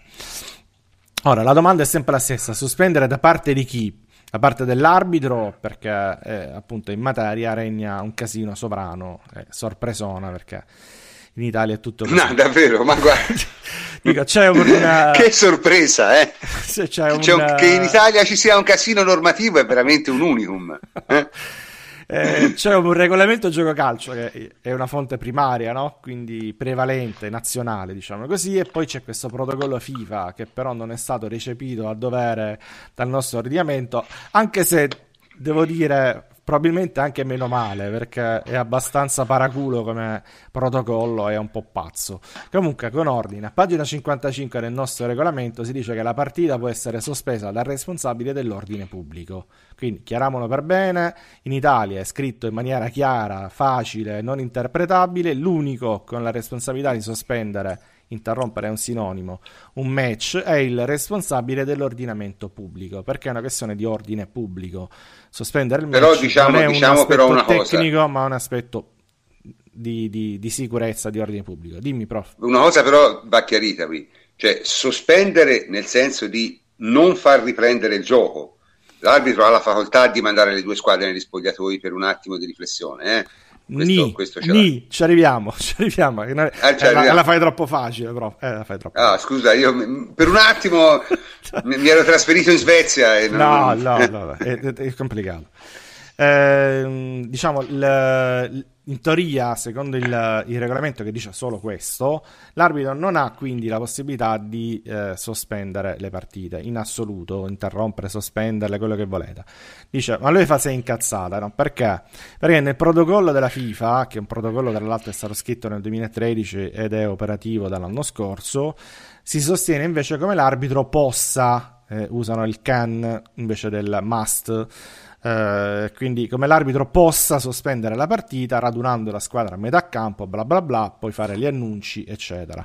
Il risultato che qual è? È il pasticcio che si è creato a San Siro, dove non si capisce effettivamente se bisogna dare ascolto a uno all'altro e perché l'arbitro potendo non ha sospeso la partita. Il pasticcio è sia pratico che regolamentare, perché prima cosa, chi ha mandato gli annunci contro uh, i cori e gli ululati a San Siro? Non l'ha fatto l'arbitro, questo è quello che è, è, è emerso da, da, quella partita lì ed è un primo punto importante, nel senso che può farlo l'ha detto all'ordine pubblico, sì, però se non si coordina con l'arbitro, come fa l'arbitro a sospendere prima la partita per poi fare gli annunci? e raggruppare i giocatori in metà campo perché in realtà funziona così cioè non è che è una, un aspetto coreografico quello del mettere tutti i giocatori a metà campo e sospendere la partita ma è un aspetto pratico cioè si fa perché così tu eh, catturi l'attenzione dello stadio, eh, si ferma tutto, lo stadio ascolta eh, l'annuncio e può eh, di conseguenza eh, comportarsi appunto di, di conseguenza. Se, se però eh, questi annunci vengono lanciati senza il coordinamento dell'arbitro, c'è un, un bel problema. Eh, quindi ehm, quello che è successo cos'è stato? Che l'ha detto l'ordine pubblico ehm, senza coordinarsi ha appunto, abbiamo detto, ha fatto, fatto questi annunci. Eh, però attenzione perché non è la prima volta che è successo quest'anno e qui eh, è una piccola critica da fare all'UEFA, l'UEFA paracula, perché sarà successo già una decina di volte che sono stati mandati degli annunci allo stadio e non è che in ogni occasione l'arbitro ha radunato la squadra, l'ha portata al centro del campo, ha fermato il gioco, eccetera. Anzi, non è mai successo quest'anno questa cosa qui. E quindi dov'era l'UEFA nelle altre occasioni? Perché si è svegliata semplicemente oggi? Soltanto, semplicemente lo sappiamo per una questione di paraculaggine, perché poi le immagini hanno fatto il giro del mondo eh, e quindi ognuno ha, fatto il giochino di lavarsi le mani. L'UEFA dicendo no, c'è un protocollo da rispettare, questo protocollo che però va contro l'ordinamento, cioè la, il regolamento eh, italiano che parla invece di responsabilità unica da attribuire al responsabile dell'ordine pubblico. La soluzione, la soluzione al solito è scrivere delle regole chiare. Eh, magari ricordarsi appunto da parte di FIFA e UEFA, UEFA che va bene fare i protocolli, ma poi ci sono eh, sempre le regole interne, anche perché eh, qui era la critica iniziale che facevo, imporre ad un'autorità sportiva, cioè l'arbitro, l'obbligo di sospensione di un evento pubblico è un qualcosa secondo me anche di giuridicamente impraticabile. Infatti in Italia non, non si sognano neanche di fare una cosa del genere. Tanto è vero che per dire il prefetto di Milano ha ricordato subito dopo la partita che c'erano stati, poi ne parliamo, degli scontri e anche un morto prima del match è che quell'occasione ha probabilmente anche influenzato poi la, la decisione di continuare con la partita. E, e, quindi si è giocato sostanzialmente per motivi di ordine pubblico E quindi chi si deve assumere questa responsabilità? L'arbitro è follia pensare a una cosa del genere. Eh, secondo me la decisione va bene come è in Italia invece, deve restare assolutamente nella eh, disponibilità di, di, chi ha eh, responsabilità di, questi, di questa importanza, perché, ripeto, non sono fatti tecnici, provvedimenti tecnici, non è un cartellino che deve dare l'arbitro, è un qualcosa di eh, ordine pubblico, di sicurezza e quindi non c'entra nulla l'arbitro. Certo, ci si può coordinare meglio, certo, la prossima volta probabilmente eh, fatto tesoro di quello che è successo, ormai la figuraccia mondiale l'abbiamo fatta, probabilmente l'addetto all'ordine pubblico chiamerà l'arbitro prima di fare l'annuncio, faranno una specie di eh, riunione al volo di 20 secondi, l'arbitro prima di fare l'annuncio eh, chiamerà le squadre, farà tutte le cose come vogliono eh, all'UEFA, come vogliono Uh, i, quelli che si stanno incazzando in queste, in queste, ore, ma poi la decisione resterà sempre, ed è normale che sia così, uh, di ordine pubblico. Quindi non vedo altra via d'uscita da questo punto di vista. Anche perché, scusate, in una partita con 80.000 persone, cioè è l'arbitro che può decidere di fermare tutto e mandare tutto a casa, cioè, ma, ma è follia. E soprattutto in gare dove appunto prima della partita c'è, c'è scappato un morto, si sono menati, che fai? Tu interrompi una gara eh, perché stanno facendo i rigori e li fai uscire tutti insieme incazzati? Auguri. No, infatti. Cioè, no, non è no, una decisione è, che può comunque, prendere l'arbitro, è, è follia. Allora, su, su, questo, su questo siamo completamente d'accordo tutti. È chiaro che nessuno si può aspettare che un arbitro che è lì per fare altro prendere una decisione no, in effetti eh, di... l'ha, detta, l'ha, detta, praticamente tutta la stampa italiana questa cosa qui eh, che l'arbitro eh vabbè ma la stampa, vabbè, la stampa italiana era giusto di, ne parliamo compo- per questo compo- dico, eh. è, composta di gente è composta di gente che non ha una grande comprensione della realtà e se ce l'ha insomma lasciamo perdere eh, se ce l'ha è, è, è, l'idea di qualche altro ma non la sua ecco mettiamola così comunque il discorso è che questo va detto uno può fare quello che vuole ma il vero scopo quale dovrebbe essere? Dovrebbe essere quello di evitare che questi episodi si ripetano, giusto? Perché questo qui dovrebbe essere in Io qualche sono maniera... profondamente contrario alla sospensione delle partite, alla chiusura esatto. delle curve, alla... esatto. profondamente contrario. Cioè, secondo me è una Anche no, no soprattutto, soprattutto perché non servono a niente.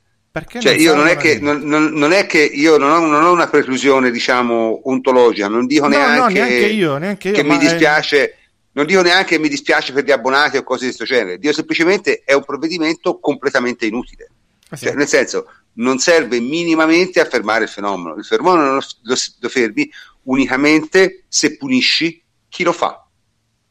Questo è l'unico modo. È molto nel semplice. Senso, eh, quindi te devi avere un qualche sistema, e ci sono, per identificare i colpevoli e per sanzionare loro non la squadra, Ma non la società. Società adesso hanno anche... Assolutamente. Eh, chiaro che qua ci vuole l'aiuto dello Stato e la collaborazione attiva da parte delle società e dell'intera Lega di Serie A, cioè impianti di videosorveglianza presenti negli stadi, altrimenti non hai la licenza, non puoi giocare in Serie A per dire.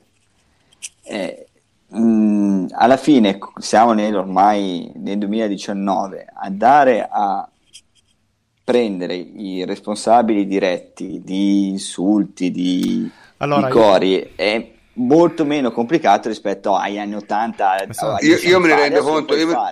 Eh, lo so, si sono lo, anche date eh, questo ragazzi al San, Paolo, al San Paolo, al San Paolo eh, la partita scorsa erano rotti i bagni dei distinti e la gente letteralmente pisciava contro il muro. Ci sono fotografie. Sì, sì in questa situazione te puoi dire a una società, tanto per non fare nomi come il Napoli, e dico il Napoli perché il Napoli misteriosamente o per sfortuna o per colpa o per qualche altro motivo è sempre in mezzo a tutti gli episodi più gravi che stanno succedendo in Italia negli ultimi anni. Quindi anche questa è una cosa che forse andrebbe rilevata. Comunque, in ogni caso, sei te in grado di dire al Napoli non ti iscrivi perché non hai la videosorveglianza no, a San Paolo? no, io, io, te lo chiedo. Non, cioè, non nel dipende senso, neanche i... dal Napoli, perché comunque dipende lo, lo, stadio, prendiamo quello di San Paolo, è del comune di Napoli. Eh, vabbè, è, uguale, che ti dico è... che deve intervenire anche lo Stato, perché su queste cose qua comunque vabbè, però, però, però perdonami, nella, perdonami non mucchio, compri, non, non compri il terzo portiere, eh, eh visto che ne hanno preso pure scarsi. impianti di sorveglianza. Tra l'altro è pure, è pure scarso quello che hanno preso. E, metti l'impianto di sorveglianza. Il problema però, però qual è? Perché eh, noi stiamo ragionando come se fosse automatico, impianto di sorveglianza uguale non ti chiude una curva. No, il problema è, no. è anche che, che, poi quando ad esempio la Juventus eh, gli hanno chiuso le curve, la Juventus ha fatto ricorso eh, portandole queste prove qui, dicendo guardate, noi abbiamo le telecamere, sono Tizio, Caio, Sempronio, fila, fila 2, eh, posto 50, eccetera, poi gli hanno bocciato il ricorso e hanno chiuso comunque la curva, quindi è un qualcosa che va fatto e coordinato a più livelli deve essere, quindi ovviamente non si farà mai, stiamo parlando di, di, di cazzafigure, se non riusciamo a fare un cazzo, cioè voi vi ricordate... No, vabbè, perché la giustizia ricordate... sportiva in Italia è no, una ma, No, ma dovrebbe essere una cosa politica, coordinata, che è la politica che muove sì, eh, politica. lo cioè, sport cioè, qui se, se, e, cioè, e, cioè, e, la, cioè, e, la, la, sicurezza. Cioè, noi Ragazzi, ricordate io, io non voglio fare politica, no, io non voglio fare politica, ma eh. Salvini, oltre, oltre, a farsi fare, oltre a farsi le foto con quell'ultra del Milan che ha di fatto, vabbè, c'ha una storia alle spalle, diciamo, mettiamola così, non lo voglio raccontare perché è orribile e mi fa tristezza raccontarlo. Quell'ultra del Milan che ha una storia alle spalle ha convocato i responsabili del tifo, cioè non, non si capisce che cazzo ha fatto, nel senso, te convochi i responsabili del tifo organizzato per concordare cosa? Cioè, te concordi con i ladri in una strategia antifurto? non lo so, cioè, ma, ma, ma, ma cioè, al di là di questo, questo. Prof, sappiamo, sappiamo, bene in Italia. Poi dice: non dovete fare politica, ma come fai a non fare politica? Perché, noi... perché il problema è quello lì. Ma poi un eh, noi... tutte le curve d'Italia stessero mettendo a ferro e fuoco tutte le città italiane e medi, ma in questo, in questo caso che senso ha interpretare? Il tifo mi raccomando, i cori fateli, però dovete dire queste parole e non questa. No, ma a parte gli scherzi, ma voi vi ricordate quando abbiamo fatto la puntata sull'emergenza? Cioè, la puntata abbiamo trattato anche quell'argomento dell'emergenza della violenza nei confronti degli arbitri. Mm. È successo quanto? Un mese e mezzo fa cioè, eh. l'arbitro è stato picchiato, eh. ridotto. Ah, sì, sì, sì, ovviamente è seguito un, un vertice, eh, eh, il ministro degli interni con tutte le cariche convocate da Gravina, eccetera. Dobbiamo risolvere assolutamente il problema. Non si è fatto un cazzo. Nulla. È tutto così. È tutto così. ora ci sarà no, il vertice che, che, in prefettura no, con i due capi ultra di Inter e Milan e poi non si farà un cazzo, cioè, eh, si, si prometterà. No, ma il problema, il problema, è che te dici, hai detto una cosa giusta prima, dice la, la, la, responsabilità di fermare una partita va demandato no, a, eh certo, alle istituzioni. Sì, ma eh, il problema è queste istituzioni che prova hanno dato finora. Cioè, nel senso, è, è una roba agghiacciante. Cioè, tutto quello che riguarda la sicurezza intorno agli stadi, la prevenzione della violenza, è costantemente sottovalutato costantemente eh, però, però tutto il resto è filosofia, cioè va bene tutto, ma noi abbiamo letto tanta filosofia in questi giorni, come, come, come sempre, no? è, è, tutta filosofia. Ma la parte filosofia, pratica, la parte filosofia, pratica è semplicemente questa, devi devi costringere a mettere le telecamere, bloccarli prima che entrano, coordinarsi con le squadre per aiutarle, devi aiutare le squadre, non ci avete gli strumenti, risolvetevela da solo. È troppo facile, è come dire alla, Sicilia vi do le armi e cacciate i mafiosi, cioè che cazzo di, di ragionamento ah, anzi, devi aiutare anzi, la, le la, squadre. La, e devi supportarle perché lo strumento, quello della, eh, del gradimento, è, è, uno strumento che esiste, però poi porta a problemi di, di, ordine pubblico, porta a ricatti che subiscono le società. E noi invece in Italia abbiamo la Digos che dice che distribuisce i biglietti e che dice anzi mettetevi d'accordo, quindi deve essere un qualcosa che deve partire molto più in alto dalle squadre e deve esserci la volontà di affrontarlo. Me, a me sembra eh, che il, il, il problema, sì, no, il, il, problema in Italia comunque ora si finirà parlato... col chiudere un paio di curve, ora la becca in cioè, Milan magari no, per un paio di settimane noi abbiamo, buoni, poi... noi abbiamo, noi abbiamo eh, diciamo giustamente attribuito le colpe a, alle società che ce ne hanno molte, poi attribuiremo altre colpe ce a chi ne ce l'ha. Ce ne hanno, ma, ma, ma, ma, una colpa, una colpa, questo va pure. detto, è anche dello Stato. Cioè, perché il problema è che non è possibile che tu sottovaluti costantemente il pericolo di queste cose. Insomma, io lo, insisto, mi, mi attirerò delle maledizioni per questo, c'è una squadra che è in mezzo, cioè quanti sono stati i morti prima di una partita eh, negli ultimi tre anni? Ve lo dico io, due. Due. Mm? Mm. Due. C'era sempre di mezzo il Napoli. Cioè, è un caso, però evidentemente è una tifoseria che in qualche maniera è più problematica di altre.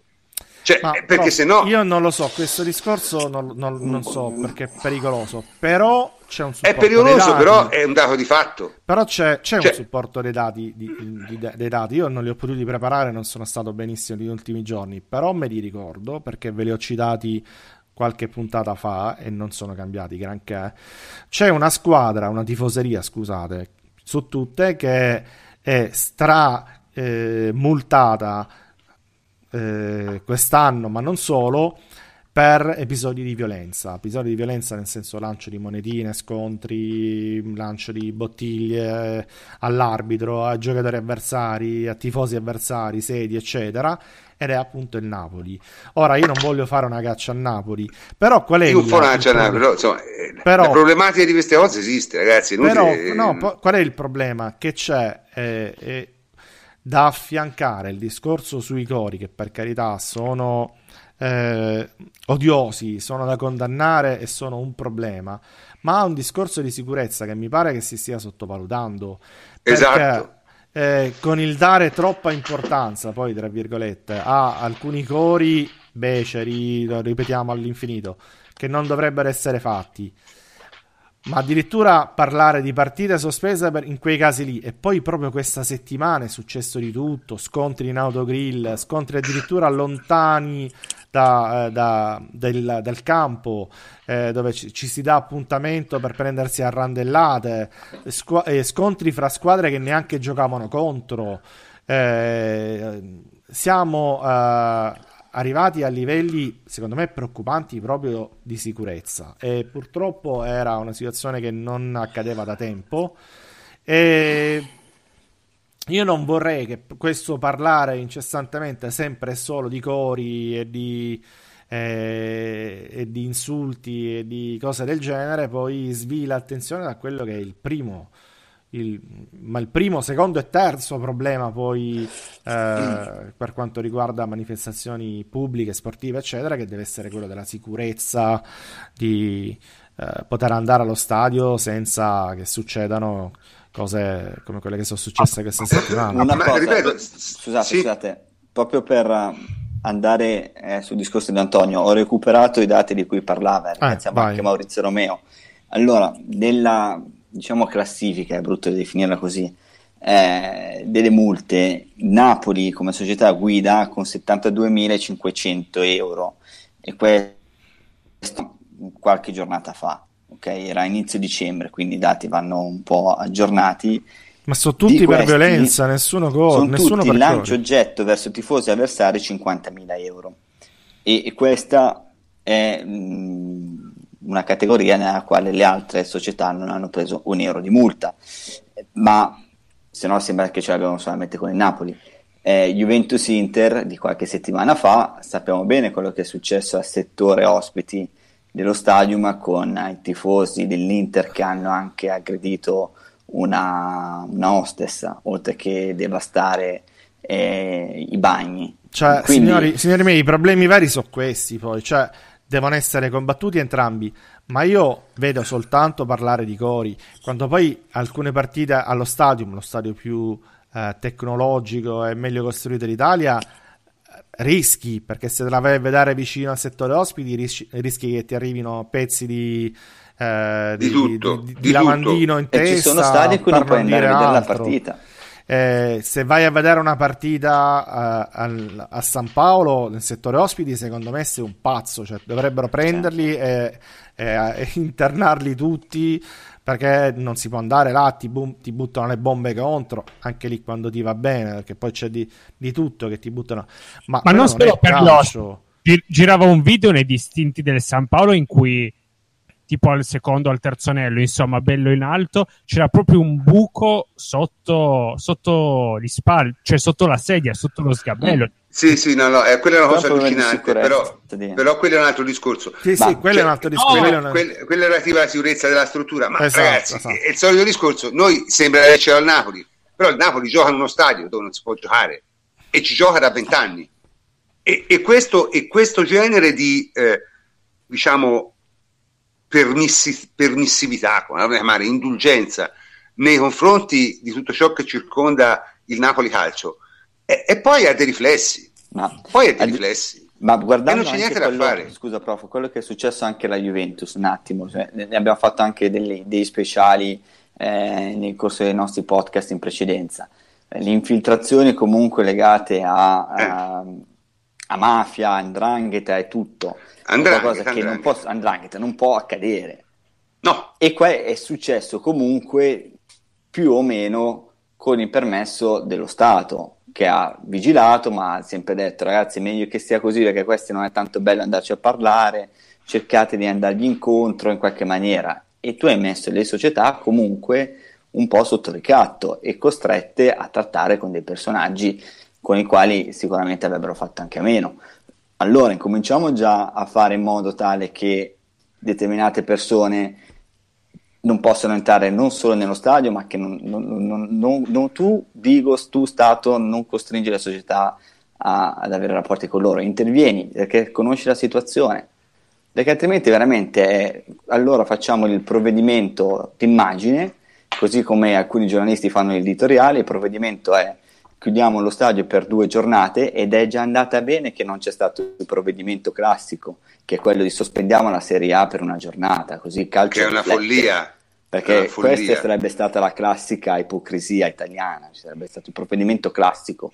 Eh, quindi che, cominciamo a fare le cose concrete. Una cosa, una cosa, di facciata che non serve a un cazzo, cioè questa è proprio tipica. Del... Vabbè, che, che risolve? Perché se poi dopo queste persone le conoscono, cioè, eh, noi magari no, ma, ma, chi fa quello di mestiere che deve sorvegliare conosce perfettamente.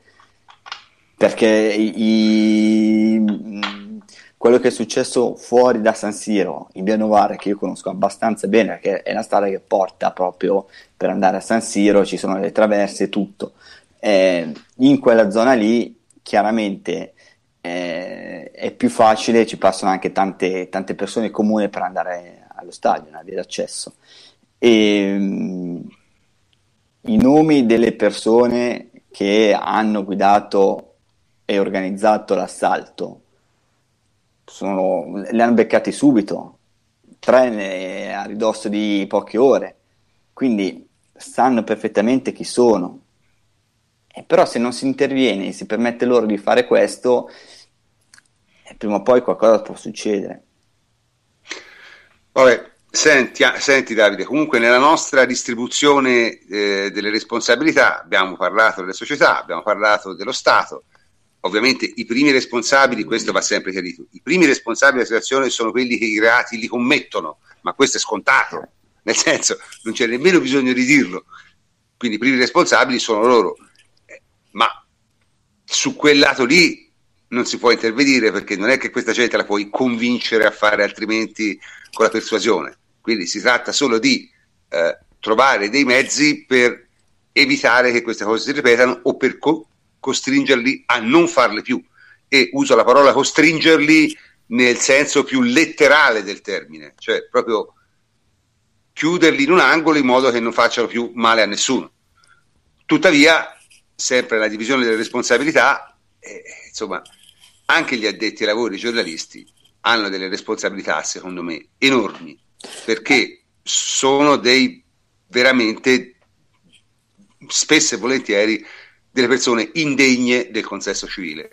E, e mi riferisco a, anche a direttori di quotidiani, eh, tanto per non far nomi, uno è Zazzeroni, eh, cioè, che sono veramente un, un il, il, il, non so nemmeno come descriverlo, non so nemmeno io come descriverlo. Cioè, no, il confronto. Ma, ma, Ma prima cioè, prof, parlavamo... il, guano di, il, guano di, piccione si colloca a una certa altezza, insomma, a confronto a questa gente. Però prima parlavamo di paraculaggine dell'UEFA, no? E perché diciamo questo? Perché quando è intervenuta l'UEFA, quando i, i media innanzitutto italiani, hanno dato talmente risalto a una cosa da farla diventare internazionale, da farla diventare la prima notizia di telegiornale, eccetera. Lì si svegliano tutti e provano a intervenire. Eh, ma esattamente questa è la responsabilità che hanno i giornalisti. Io non voglio dire, eh, n- non lo dico, l'ho scritto, eccetera, che eh, dicendo puttanate, facendo tweet del cazzo, eh, poi si spinge la gente ad accoltellarsi perché no. chiaramente è una puttanata. No, an- guardate, scusate, e anche questo però non è vero che non è così. Nel senso, eh, le parole sono pietre. Sì, però, prof. Fornire, io... no, secondo me questo va chiarito subito. Allora, il problema è, è chiaro che chi delinque lo fa di sua volontà sì. e per sua ragione sì. e per suo istinto.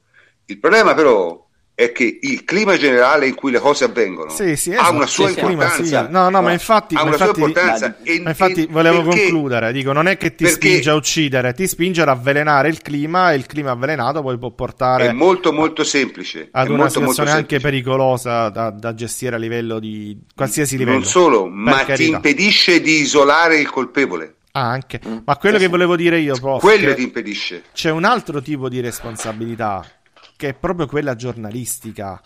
Eh, se tu non metti in risalto e dai il giusto risalto a quello che sta avvenendo, ad esempio, io ve lo ricordo, è morto una persona in questo turno di eh. campionato, non se ne è fottuto un cazzo nessuno, scusate il giro di parole, ma eh, siamo ancora dietro a pensare ai cori, alle squalifiche, alle multe, all'UEFA ha detto, a Mazzoleni ha fatto, stronzo di qua, stronzo di là e que- oggi siamo di nuovo a parlare di VAR come se fosse il Vabbè, dopo, dopo, dopo, dopo, dopo c'è, c'è, Poi ne parliamo, però dico alla fine, ma le proposte concrete per evitare eh, questo ritorno di violenza, ma soprattutto, ma si è andato. Si è parlato di questo ritorno della violenza, si è dato il giusto risalto, perché se non si dà il giusto risalto giornalistico a questa faccenda qui, eh, Salvini va a incontrare gli ultra dell'Inter e del Milan, ma poi non va a E sembra sia normale, capito? Sembra sia normale. sembra sia normale. e non decide di fare nulla, tra virgolette, uh, per tamponare questa situazione che sta diventando molto pericolosa.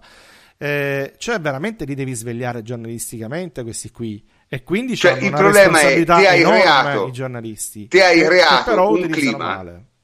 Ti hai creato un clima in cui è normale, sia pure per uno squallido figuro come Salvini, che pure ha delle responsabilità istituzionali pesanti, è normale che questo riceva i, non so nemmeno come chiamarli, rappresentanti del tifo organizzato di due squadre di calcio, così, come se fosse una cosa normale. No, non è una cosa normale, capite?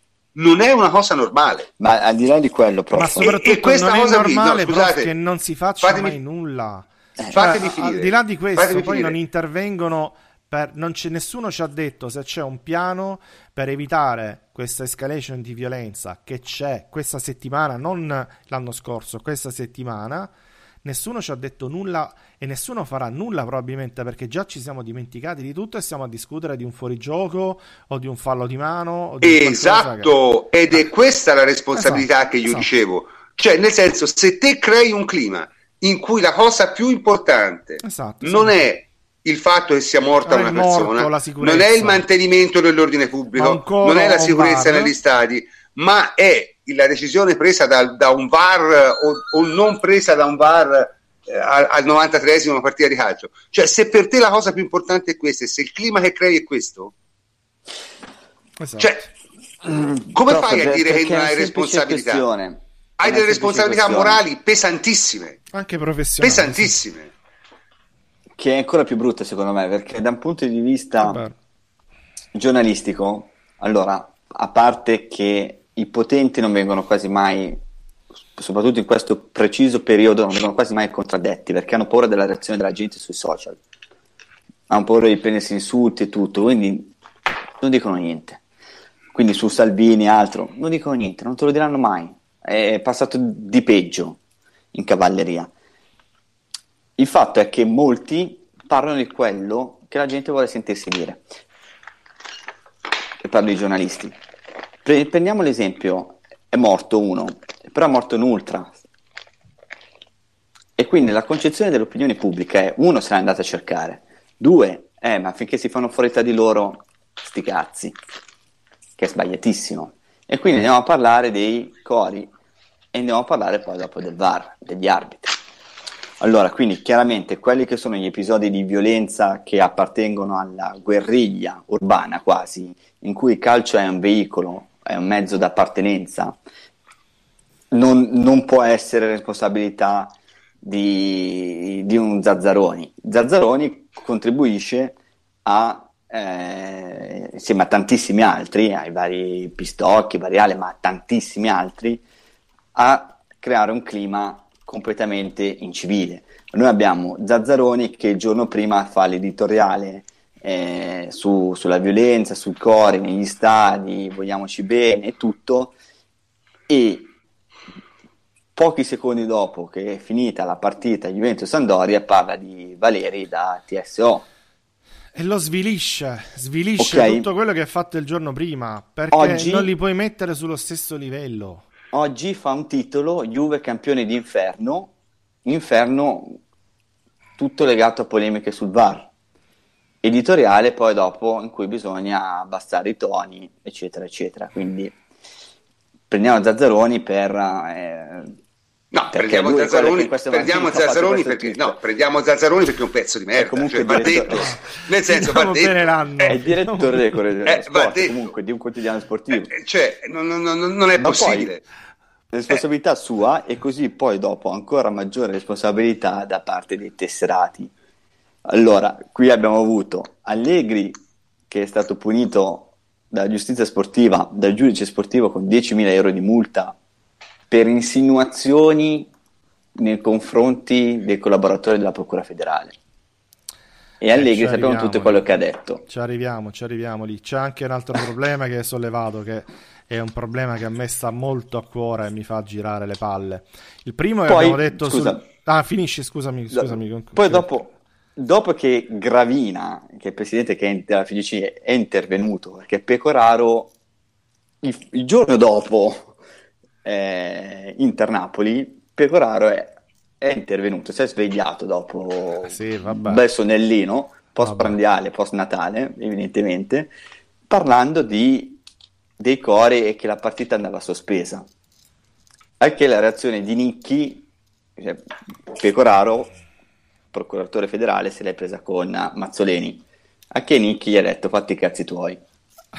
Fai il tuo e fatti i cazzi tuoi. Una botta e di Gravina anche di Nicchi finalmente. Tutti, dicendo tu che cazzo fai e praticamente lo ha costretto ad aprire il fascicolo con De Laurentiis e sappiamo quello che aveva detto nei giorni precedenti alla partita su Mazzoleni e su Banti, eh, su Preziosi, che anche lui sugli abiti ne aveva sparate, e probabilmente lo aprirà su Cairo. E su Cairo, apriamo una piccola parentesi, la Gazzetta nei giorni successivi, Cairo parlava di sudditanza arbitrale, di torti nei confronti del Torino, la Gazzetta per due giorni ci ha fatto il mini dossier sulle sue pagine per andare dietro cioè, alle parole del vabbè, suo editore. È un po' imbarazzante okay. l'uso che fa del fai, proprio giornale. Come fai ad avere il rispetto di questa gente? Ecco. No, sembra, cioè, sembra un, un, film con Lino Banfi, perché questa con è gente, Jerry cioè, questa è gente che non è che eh, ha problemi a, a, trovare lavoro, non è che deve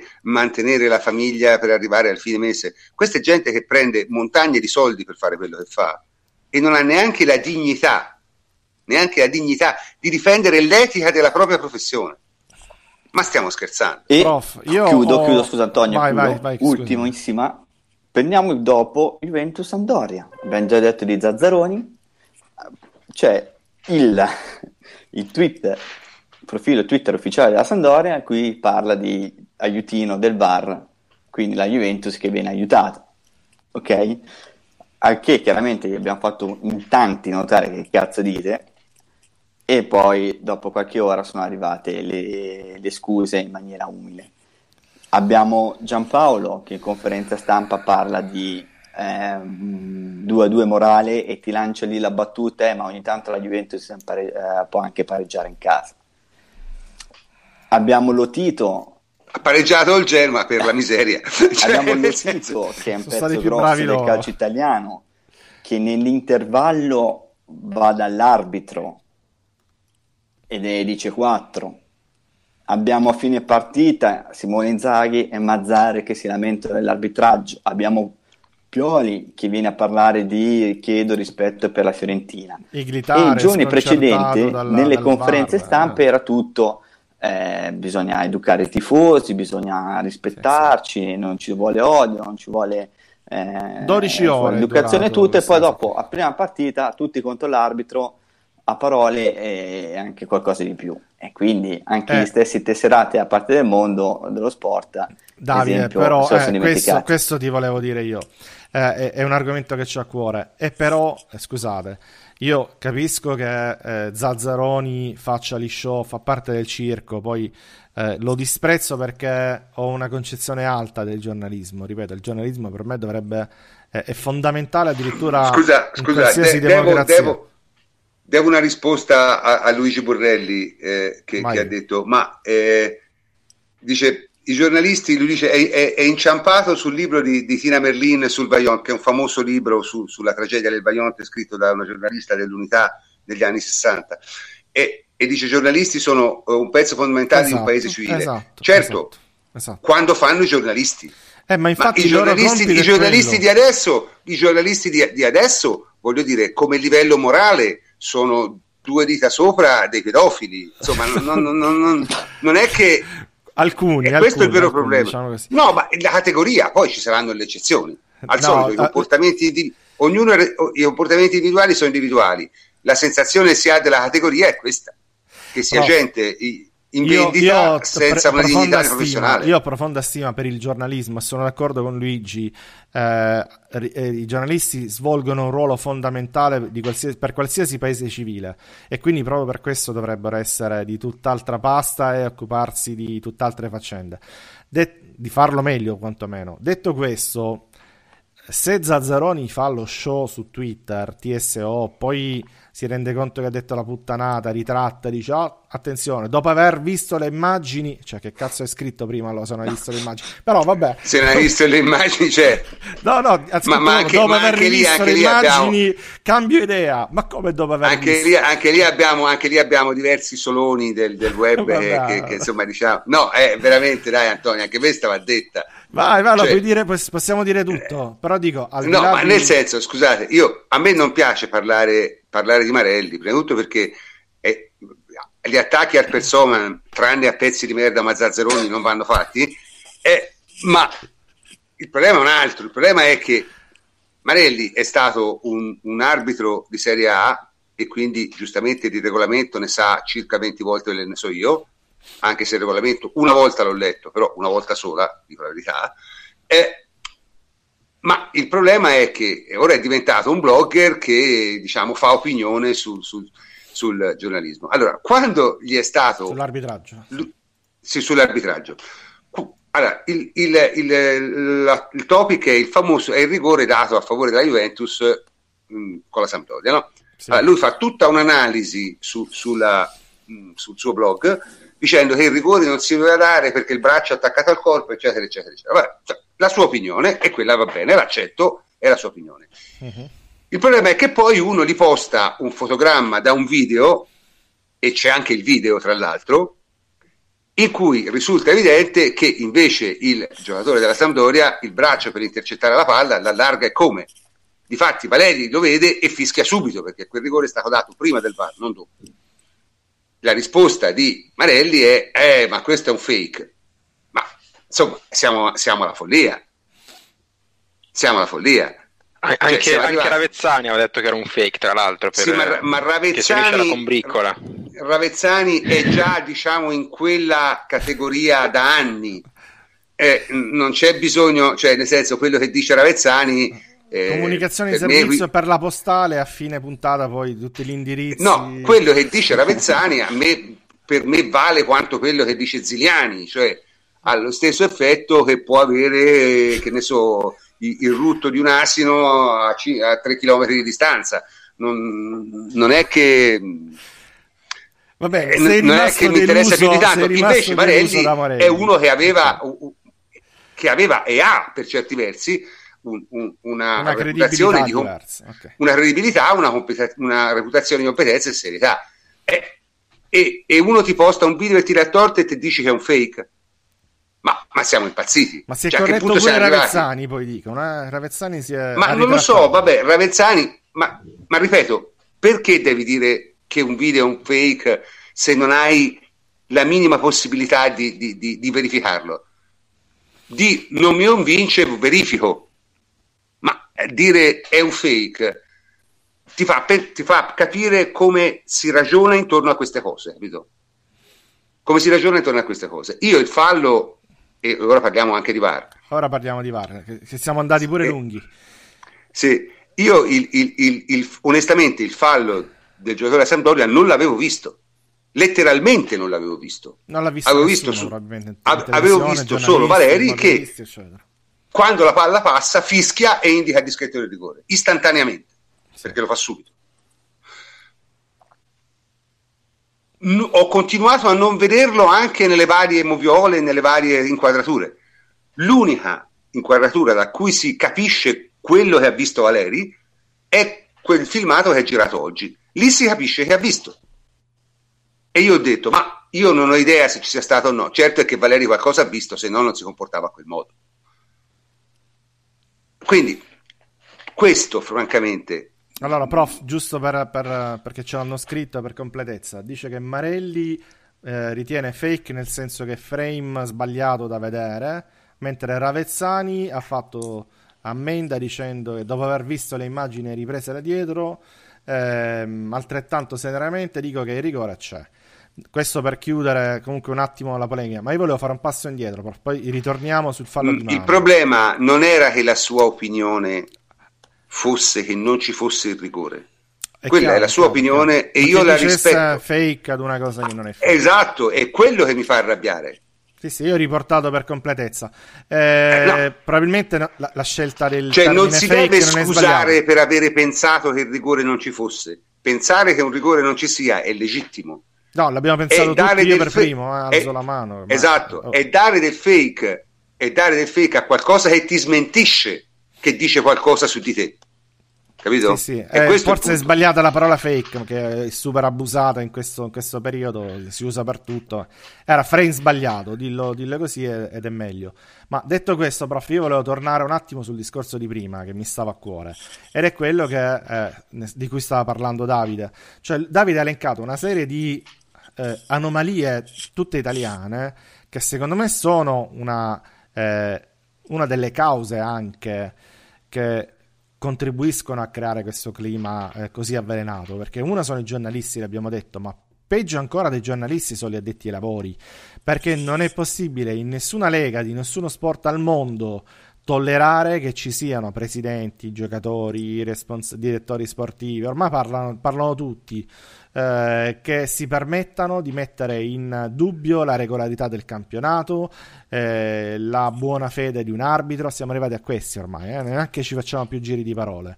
Ehm, a eh, chiedere che un arbitro eh, non venga mandato perché non gradito, cioè, eh, non lo so, fra un po' si sceglieranno pure gli arbitri loro, magari qualcuno porterà il pallone.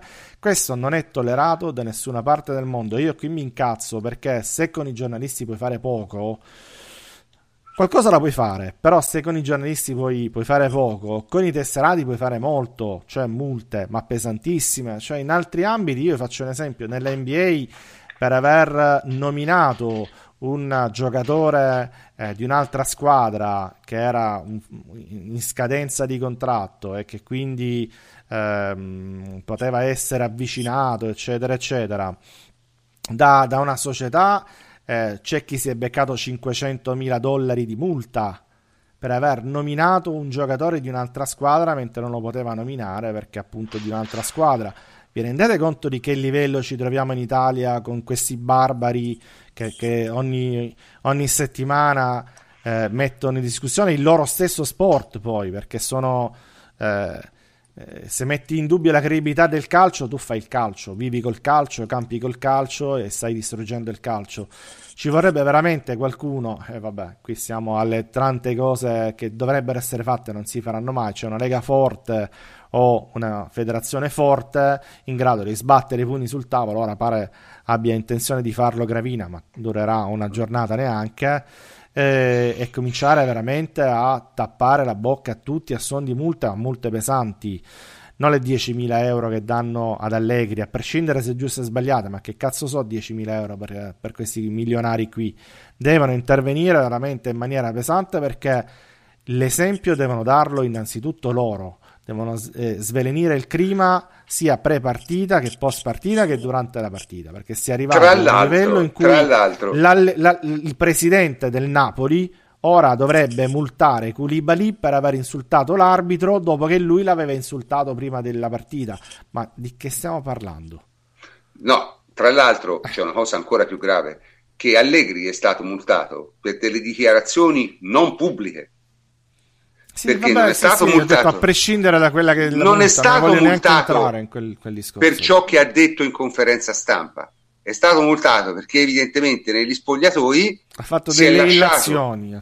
Ha fatto delle illazioni, probabilmente avrà detto: Ma questi cazzo di, eh, di, di procuratori di, della procura so eh, del Napoli, lasciano so fare, la, so, sono, sono, sono, delle teste di legno, ma non ha detto legno mm-hmm. perché. Eh, questo De Laurentiis parla tutto il tempo e non gli fanno mai nulla. Cioè lui è stato multato 10.000 euro per questo, per aver fatto una dichiarazione presumibilmente negli spogliatoi, sicuramente in un contesto non pubblico.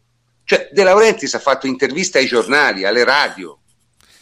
Sì, sì, eh, ma, eh, ragazzi, ma è proprio impazziti. per questo che bisogna intervenire. Ma che io ripeto, già, in altre leghe, me, se esempio, fai un tweet, me, ti distruggono. Un tweet. Per me, per esempio, multare uno per delle dichiarazioni non pubbliche lo trovo al limite al limite no, non è al della limite, persecuzione. Eh, eh, non è al limite, è in un qualcosa che non è civile, soprattutto perché poi non è trasparente. Quindi tu mi, esatto. devi dire, mi devi dire cosa ha detto, dove l'ha detto, perché l'ha detto, perché lo punisci e pubblicarlo pure. Eh, esatto. Vabbè, ma questa è una battaglia vecchia che abbiamo fatto, sempre fatto. Però dicevo, non è possibile che passi in cavalleria che presidenti, che giocatori, ormai veramente di tutti, ma l'ultimo imbecille si alza, ma vedo pure giocatori della, de, delle squadre, ma giocatori con tre presenze in Serie A che si, pre, si permettono di parlare dell'arbitro. Ma chi cazzo sei? Ma dove è possibile questa cosa qui? Poi ripeto che l'arbitro sbagli è un altro discorso, ma di certo non lo puoi dire tu lo può dire il tifoso, lo può dire Zazzaroni che fa gli show su Twitter, ecco, quello è il suo compito, se vogliamo lo può dire, eccetera, ma non lo può certamente dire una, un tesserato. Questo è una cosa che a me fa imbufalire ed è il motivo principale per cui in Italia non c'è nessun, eh, nessuna credibilità e siamo un po' una barzelletta nel mondo. Chiuso questo discorso, prof, se poi passiamo ai falli di mano veloce, visto che sono... Eh, vabbè, passiamo ai falli di mano per chiudere la partita, vai. Chiudiamo la partita. Siamo eh, visto che eh, se ne è parlato tanto in questi, in questi, giorni, fallo di mano, eccetera, non lo so, volevo, eh, se possibile, fare un discorso veloce sul casino che è successo perché si è parlato tanto in questi giorni di eh, volontarietà, di colposità della, eh, del fallo di mano, di passaggi da una parte e dall'altra, di modifiche in, arri- in vista, eccetera. Allora, il discorso sui falli di mano, la faccio breve, è che nell'attuale regolamento si dice, cito, il fallo di mano implica un atto intenzionale di un calciatore che con la mano o il braccio viene a contatto con il pallone. Quindi in italiano per atto intenzionale si intende, correggetemi se sbaglio, un atto volontario in cui un calciatore non solo è consapevole, ma anche appunto l'intenzione, da qui intenzionale, di venire a contatto con il pallone. Questa è la regola eh, 12 del regolamento. Se uno legge questo, il fallo di mano di Emre non è mai un atto volontario, perché quello salta per prendere la palla di testa, mica per, per prendere la palla con le mani. Eh, e probabilmente non è eh, un fallo di mano quasi nessun calcio di rigore, eh? sono rarissimi quelli in cui c'è veramente un atto intenzionale di, di colpire la palla. Il problema qual è che in arbitrese poi questa regola è, eh, si interpreta invece in maniera diversa. Eh, quell'atto volontario è interpretato come consapevolezza e basta, cioè c'è la consapevolezza che un movimento innaturale si possa teoricamente, eh, possa teoricamente portare a colpire il pallone, a subire per, quindi per questo le conseguenze della, di, di, tale gesto. Cioè, eh, a prescindere dall'intenzionalità o meno, e però così già stai stravolgendo quella che è la regola scritta, eh, tu se corri o salti con le mani larghe, anche se la tua unica intenzione è quella di colpire la palla di testa o di contrastarla con i piedi, se prendi la palla sono cazzi tuoi, hai corso un rischio, lo sapevi o quantomeno dovevi saperlo prima, ti è andata male e ti becchi il rigore, se ti va bene pure il giallo, se ti va male. Eh, però questo è un concetto, appunto, ripeto, completamente diverso da quello che è contenuto nella regola 12, è un concetto più simile a quello della colposità in altri ambiti.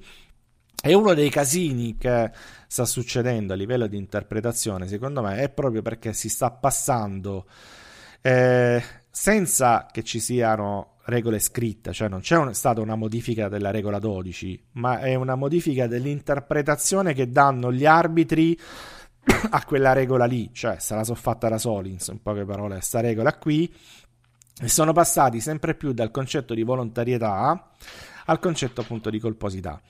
Questa transizione sta portando a, a port- diciamo che fino a eh, Prevar eh, andava bene perché tanto eh, quello che non vedeva l'arbitro molto spesso Mm, cioè l'arbitro vedeva pochi contatti di mano. I due che, eh, che, sono stati fischiati alla Juventus, uno l'ha visto, l'altro non l'ha visto, ma quello che ha visto è stato un fenomeno, perché altrimenti neanche quello avrebbe visto di solito eh, e non ci sarebbe stato il caso. Col VAR invece, il VAR che ti costringe, eh, anche per interpretazione di Rizzoli, ad andare a rivedere tutti eh, gli episodi, il VAR sta mettendo un pochettino a nudo questo che è un'interpretazione incasinata della regola.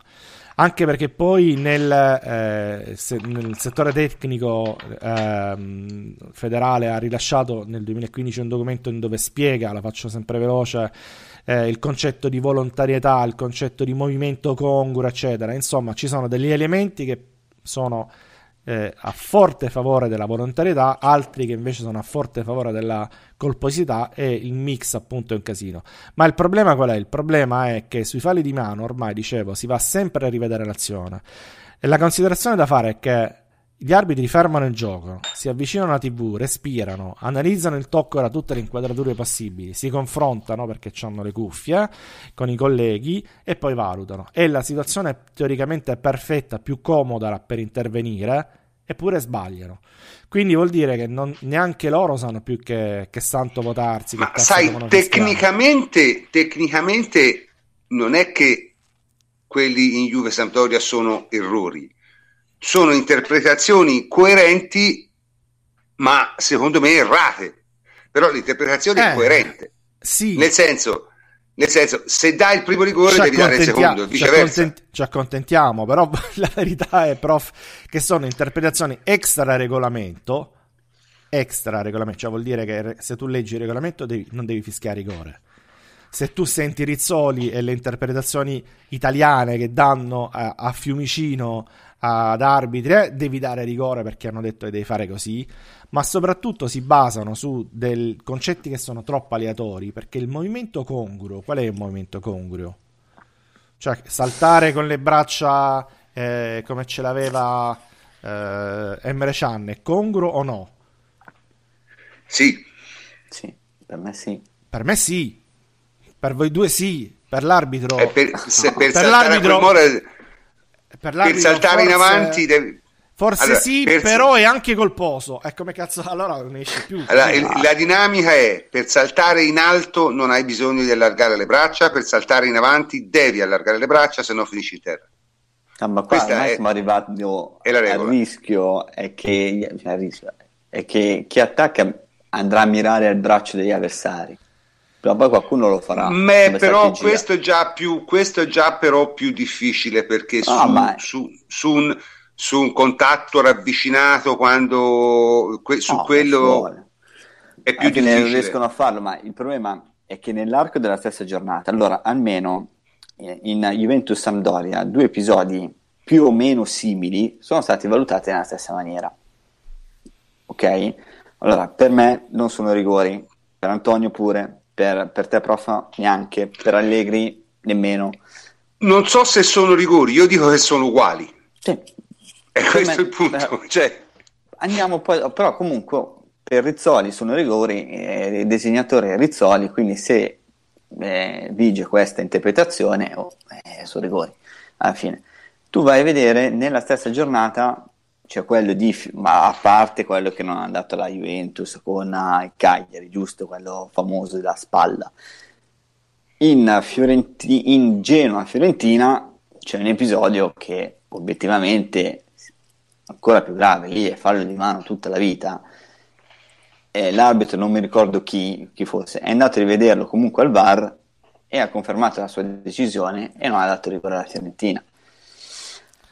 Allora io capisco io, anche io un po' i proprio, giocatori. Io proprio quello, cioè sono nella C'è situazione più confusione. facile possibile, vanno alla televisione, si consultano in cinque, eh, si, manca solo che si prendono il caffè e poi devono decidere e nonostante ciò sbagliano e nonostante ciò non riescono a tenere un metro. Nonostante ciò abbiamo visto tante volte delle decisioni assurde prese nonostante le visioni davanti alle telecamere, quindi vuol dire che probabilmente questo regolamento che ci continuano a dire essere fatto bene, ormai hanno trovato la quadra, ma non ci hanno capito un cazzo però di questa quadra. Eh, questo è il problema. Allora, diciamolo già ora quello che succederà. Da marzo pare che vogliano eliminare completamente il concetto di volontarietà, intenzionalità, eccetera. Quindi sarà solo colposità. Quindi da marzo, se, se salti con il braccio come c'ha Emre Can, però magari non cominciare già da oggi ad arbitrare con il prossimo regolamento sarebbe meglio. Però vabbè, diciamo che scriveranno per me non permetteranno più di saltare con le braccia larghe, se lo fai sono fatti tuoi, non permetteranno più di andare a un contrasto con le braccia davanti al corpo o, le, o anche 20 cm staccati dal corpo, che poi se, se tu ostacoli comunque un cross sono fatti tuoi.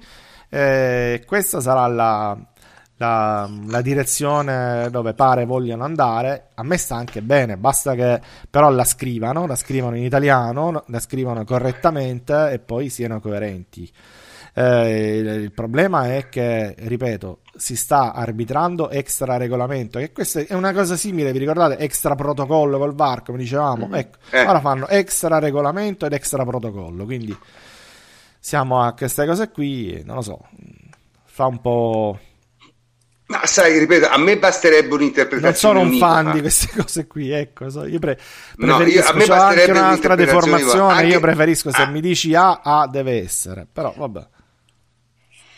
No, io, io, comunque a questa storia qui non vedo, non vedo soluzione, specie in un, in un, paese come l'Italia. Perché, per esempio, il primo gol del Napoli ieri è stato segnato con due tocchi di mano. Secondo me sono entrambi assolutamente casuali e involontari, ma sono due tocchi di mano che portano il giocatore del Napoli a segnare. Eh, io forse come arbitro non l'avrei annullato, ma tenendo appunto eh, come, come, parametro quello di eh, Valeri, era da annullare.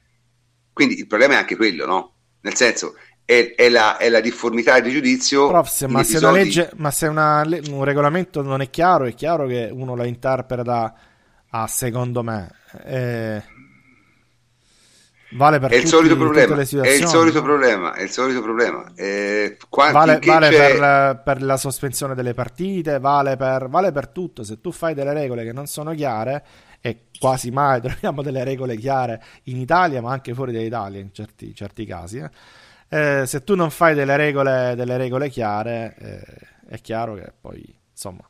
Sì, eh, il problema è che in Italia purtroppo, grazie appunto al clima creato da da no, in Italia c'è un problema che questi che sono delle interpretazioni possibili, perché poi alla fine, diciamocela, diciamocela tutta, su Emre Can, se fischi rigore, non è che deve succedere una polemica mondiale. Io, secondo me, ma io infatti sarei per non farla. Però, Eh, esatto, io, secondo me è un movimento congruo, però posso capire tranquillamente che mi dice no, dai, che è congruo, c'ha le, c'ha le braccia larghe lì si fischia. Bene, accettiamolo. Però in Italia questo discorso non lo puoi fare perché abbiamo detto fino a mo' in Italia se, se, se dà un rigore del genere, magari contro la Juve succede il finimondo, eh, se dai eh, a quell'altro un rigore che però n- non c'è l'inquadratura chiara, eh, succede, succede un casino, quindi devi, devi essere molto attenta. Eh, rispondo ad Alberto Marangoni, la regola non è chiara, è bugia che la regola è chiara semplicemente perché appunto stanno andando extra, extra, extra regolamento,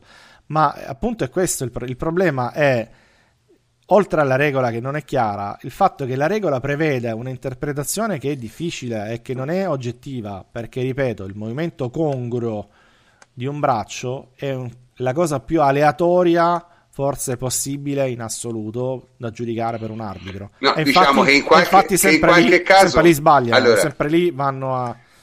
Diciamo che è una tipica eh, situazione in cui la zona grigia è ampia, nel senso ci sono dei casi in cui è evidente che il movimento è volontario, ci sono dei casi in cui è evidente che il movimento è involontario, ma c'è una larghissima zona intermedia in cui francamente è un po' difficile da, da, da, Beh, da su Emre, su Emre Can non siamo d'accordo neanche noi. E quando non siamo d'accordo... Ma io non lo so se siamo d'accordo o no, io, io dico, ritengo, è il solito discorso, è, il movimento è volontario perché lui ha la volontà di saltare a quel modo. Sì. E poi se sia congruo o no, questo è, è come il discorso del giocatore della Sampdoria. Se te vuoi evitare il rigore, non intervenire con la mano larga su una palla. Tieni le mani dietro e non rischi di fare rigore. Eh, questa è la realtà. Difatti, molti giocatori oramai vanno a contrasto in area con le mani dietro la schiena, esattamente per questo. E anche quando scivolano cercano di tenere il braccio, non lo alzano più. Una volta si alzava il braccio quando scivolavano, ricordate? Per mantenere l'equilibrio. Adesso non lo fanno più. Eh. È un po' come il discorso anche nel basket, no? te fischi, se te non hai la posizione corretta del corpo, ti fischiano fallo sul blocco. Eh, il problema è che nel, nel, nel, basket ti dicono tu non puoi tenere quella posizione, punto. Non ti dicono eh, se tieni quella posizione e hai la volontà di fermare, eccetera. Cioè, il problema è la volontarietà.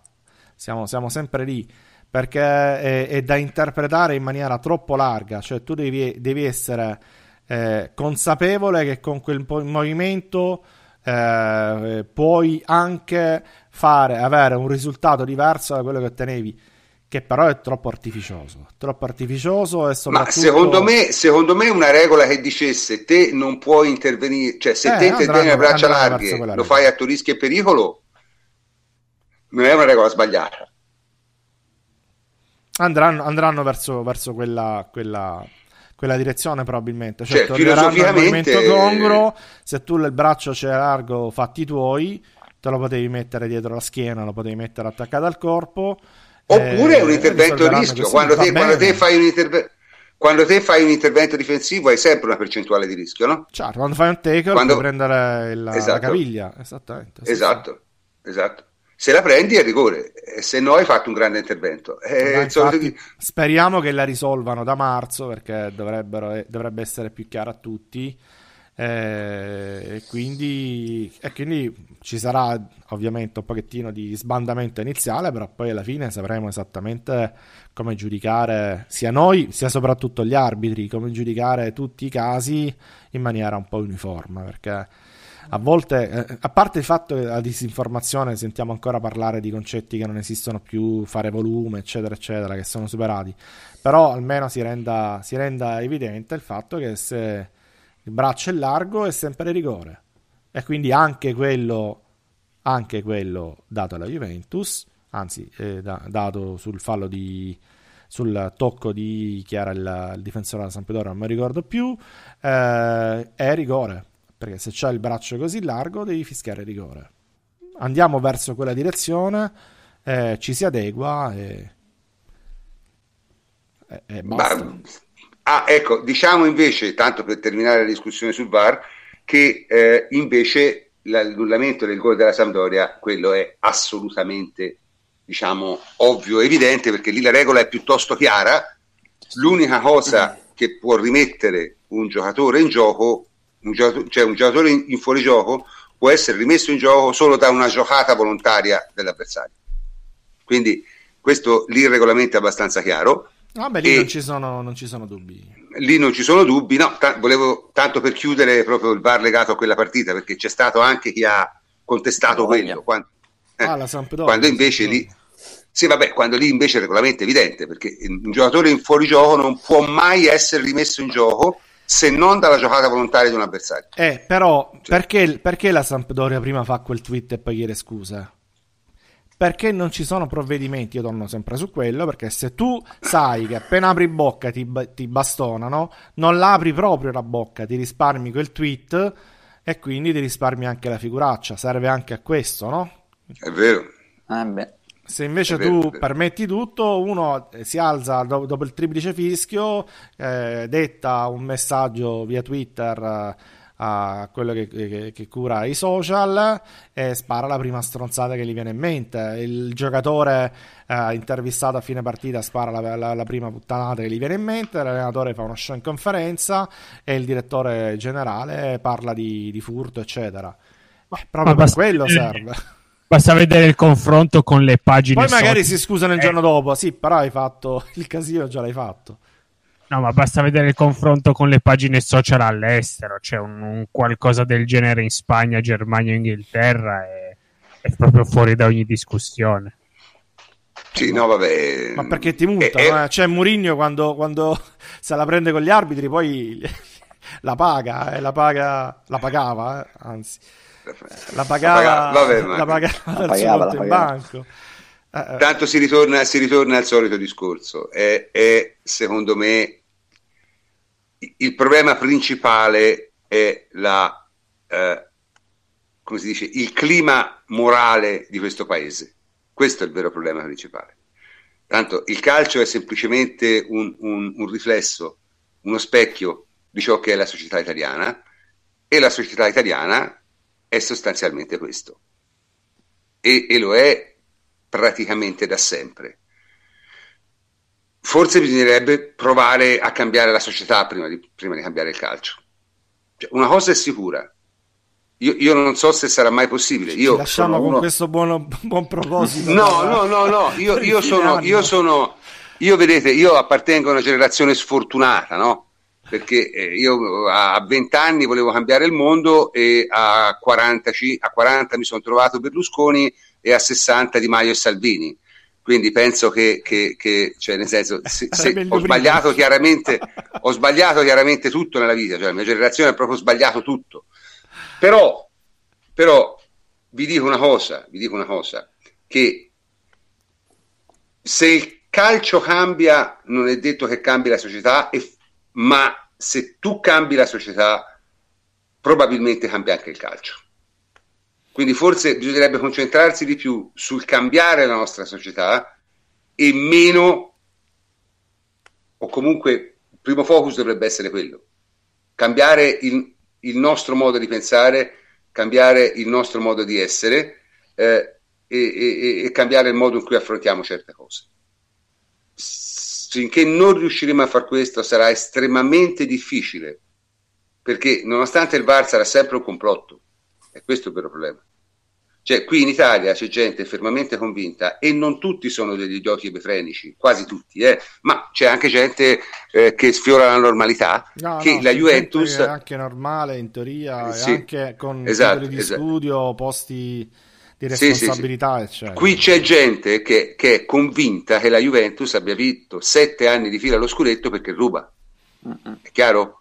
Ma no, fermamente convinta. C'è, c'è, di peggio, fanno... c'è, di peggio, c'è gente che ha accusato la Sampdoria per uh, aver ritrattato ed essere stata schiava del padrone che ha telefonato facendolo, minacciandolo e quindi sono, si devono vergognare perché hanno fatto delle scuse. Cioè, ormai... Sì, no, ma questi secondo me, questi secondo no. me sono già la parte più...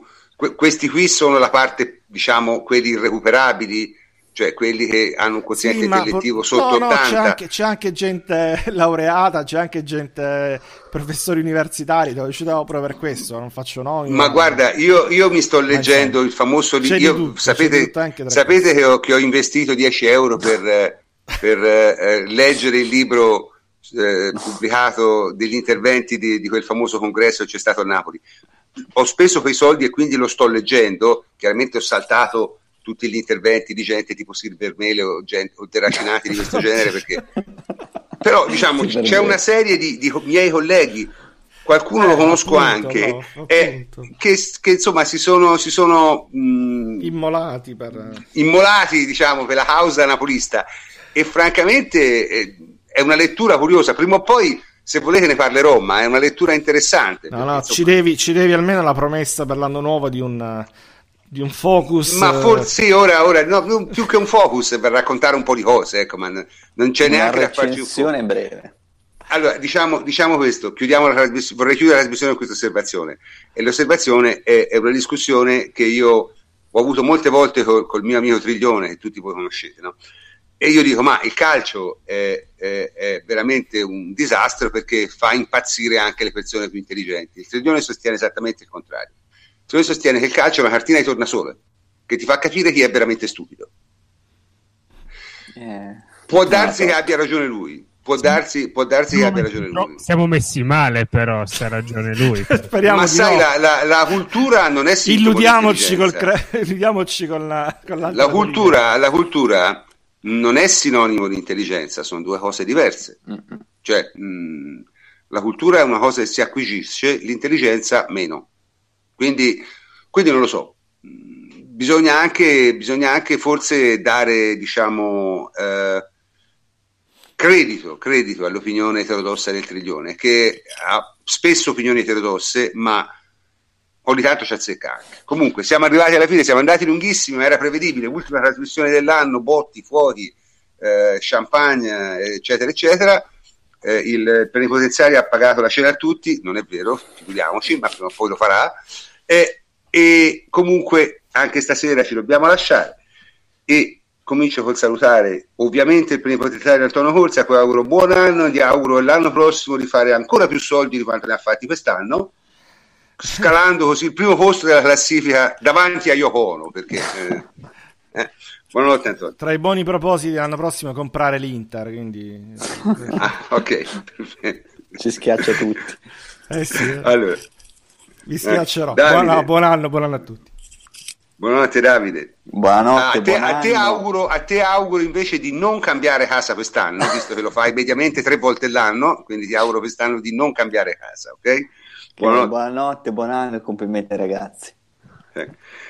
E buonanotte anche a Jacopo Pazzolini, a cui auguro di vedere meno partite del Torino nel girone di ritorno. Eh, è, è, è, per campare qualcosa si deve fare tutti, però insomma nel tuo caso è particolarmente disgustosa. Quindi buonanotte anche a te. Grazie, buonanotte e buon anno a tutti. E buonanotte anche a Luca. Luca, io l'augurio che ti faccio è quello di essere più spesso qui, francamente, perché insomma, voglio dire, eh, no, non partecipi quanto dovresti e potresti partecipare. Quindi il mio augurio è questo qua. Buonanotte anche a te. Va bene, prof. prof Grazie buonanotte, mille. E... Buonanotte a tutti, buon anno. Ringraziamento quindi... per quest'anno, prof. Scusami anche per gli altri che sì, non sono sì. presenti oggi, quindi li salutiamo. Enrico Ferrari, Francesco Andreanopoli. Francesco Andreanopoli, Andrea La Pegna che è intervenuto diverse Michele volte. Tossani e tutta la redazione di Aderabus che comunque ci supporta, ci aiuta anche non partecipando al podcast. Emilio, Emilio Triglione che è il nostro straniero di coppa, nel senso che, mh, vabbè, insomma partecipa a tratti, come ho già spiegato, non per nostra volontà, eh? esclusivamente per sua. Eh, Ovviamente salutiamo anche Alessandra Versi, presenza femminile immancabile, e Francesco Federico Pacani. Infine, chi, chi ha partecipato non ho citato Capasso, direi. Gabriele Capasso, Capasso che, ha partecipato, sì, esatto. sì, che ha partecipato anche lui e quindi salutiamo anche lui. È stato un anno abbastanza interessante, si spera che l'anno prossimo lo sia ancora di più. Io sono il professor Cantor e per l'ultima volta quest'anno vi saluto. Buonanotte a tutti.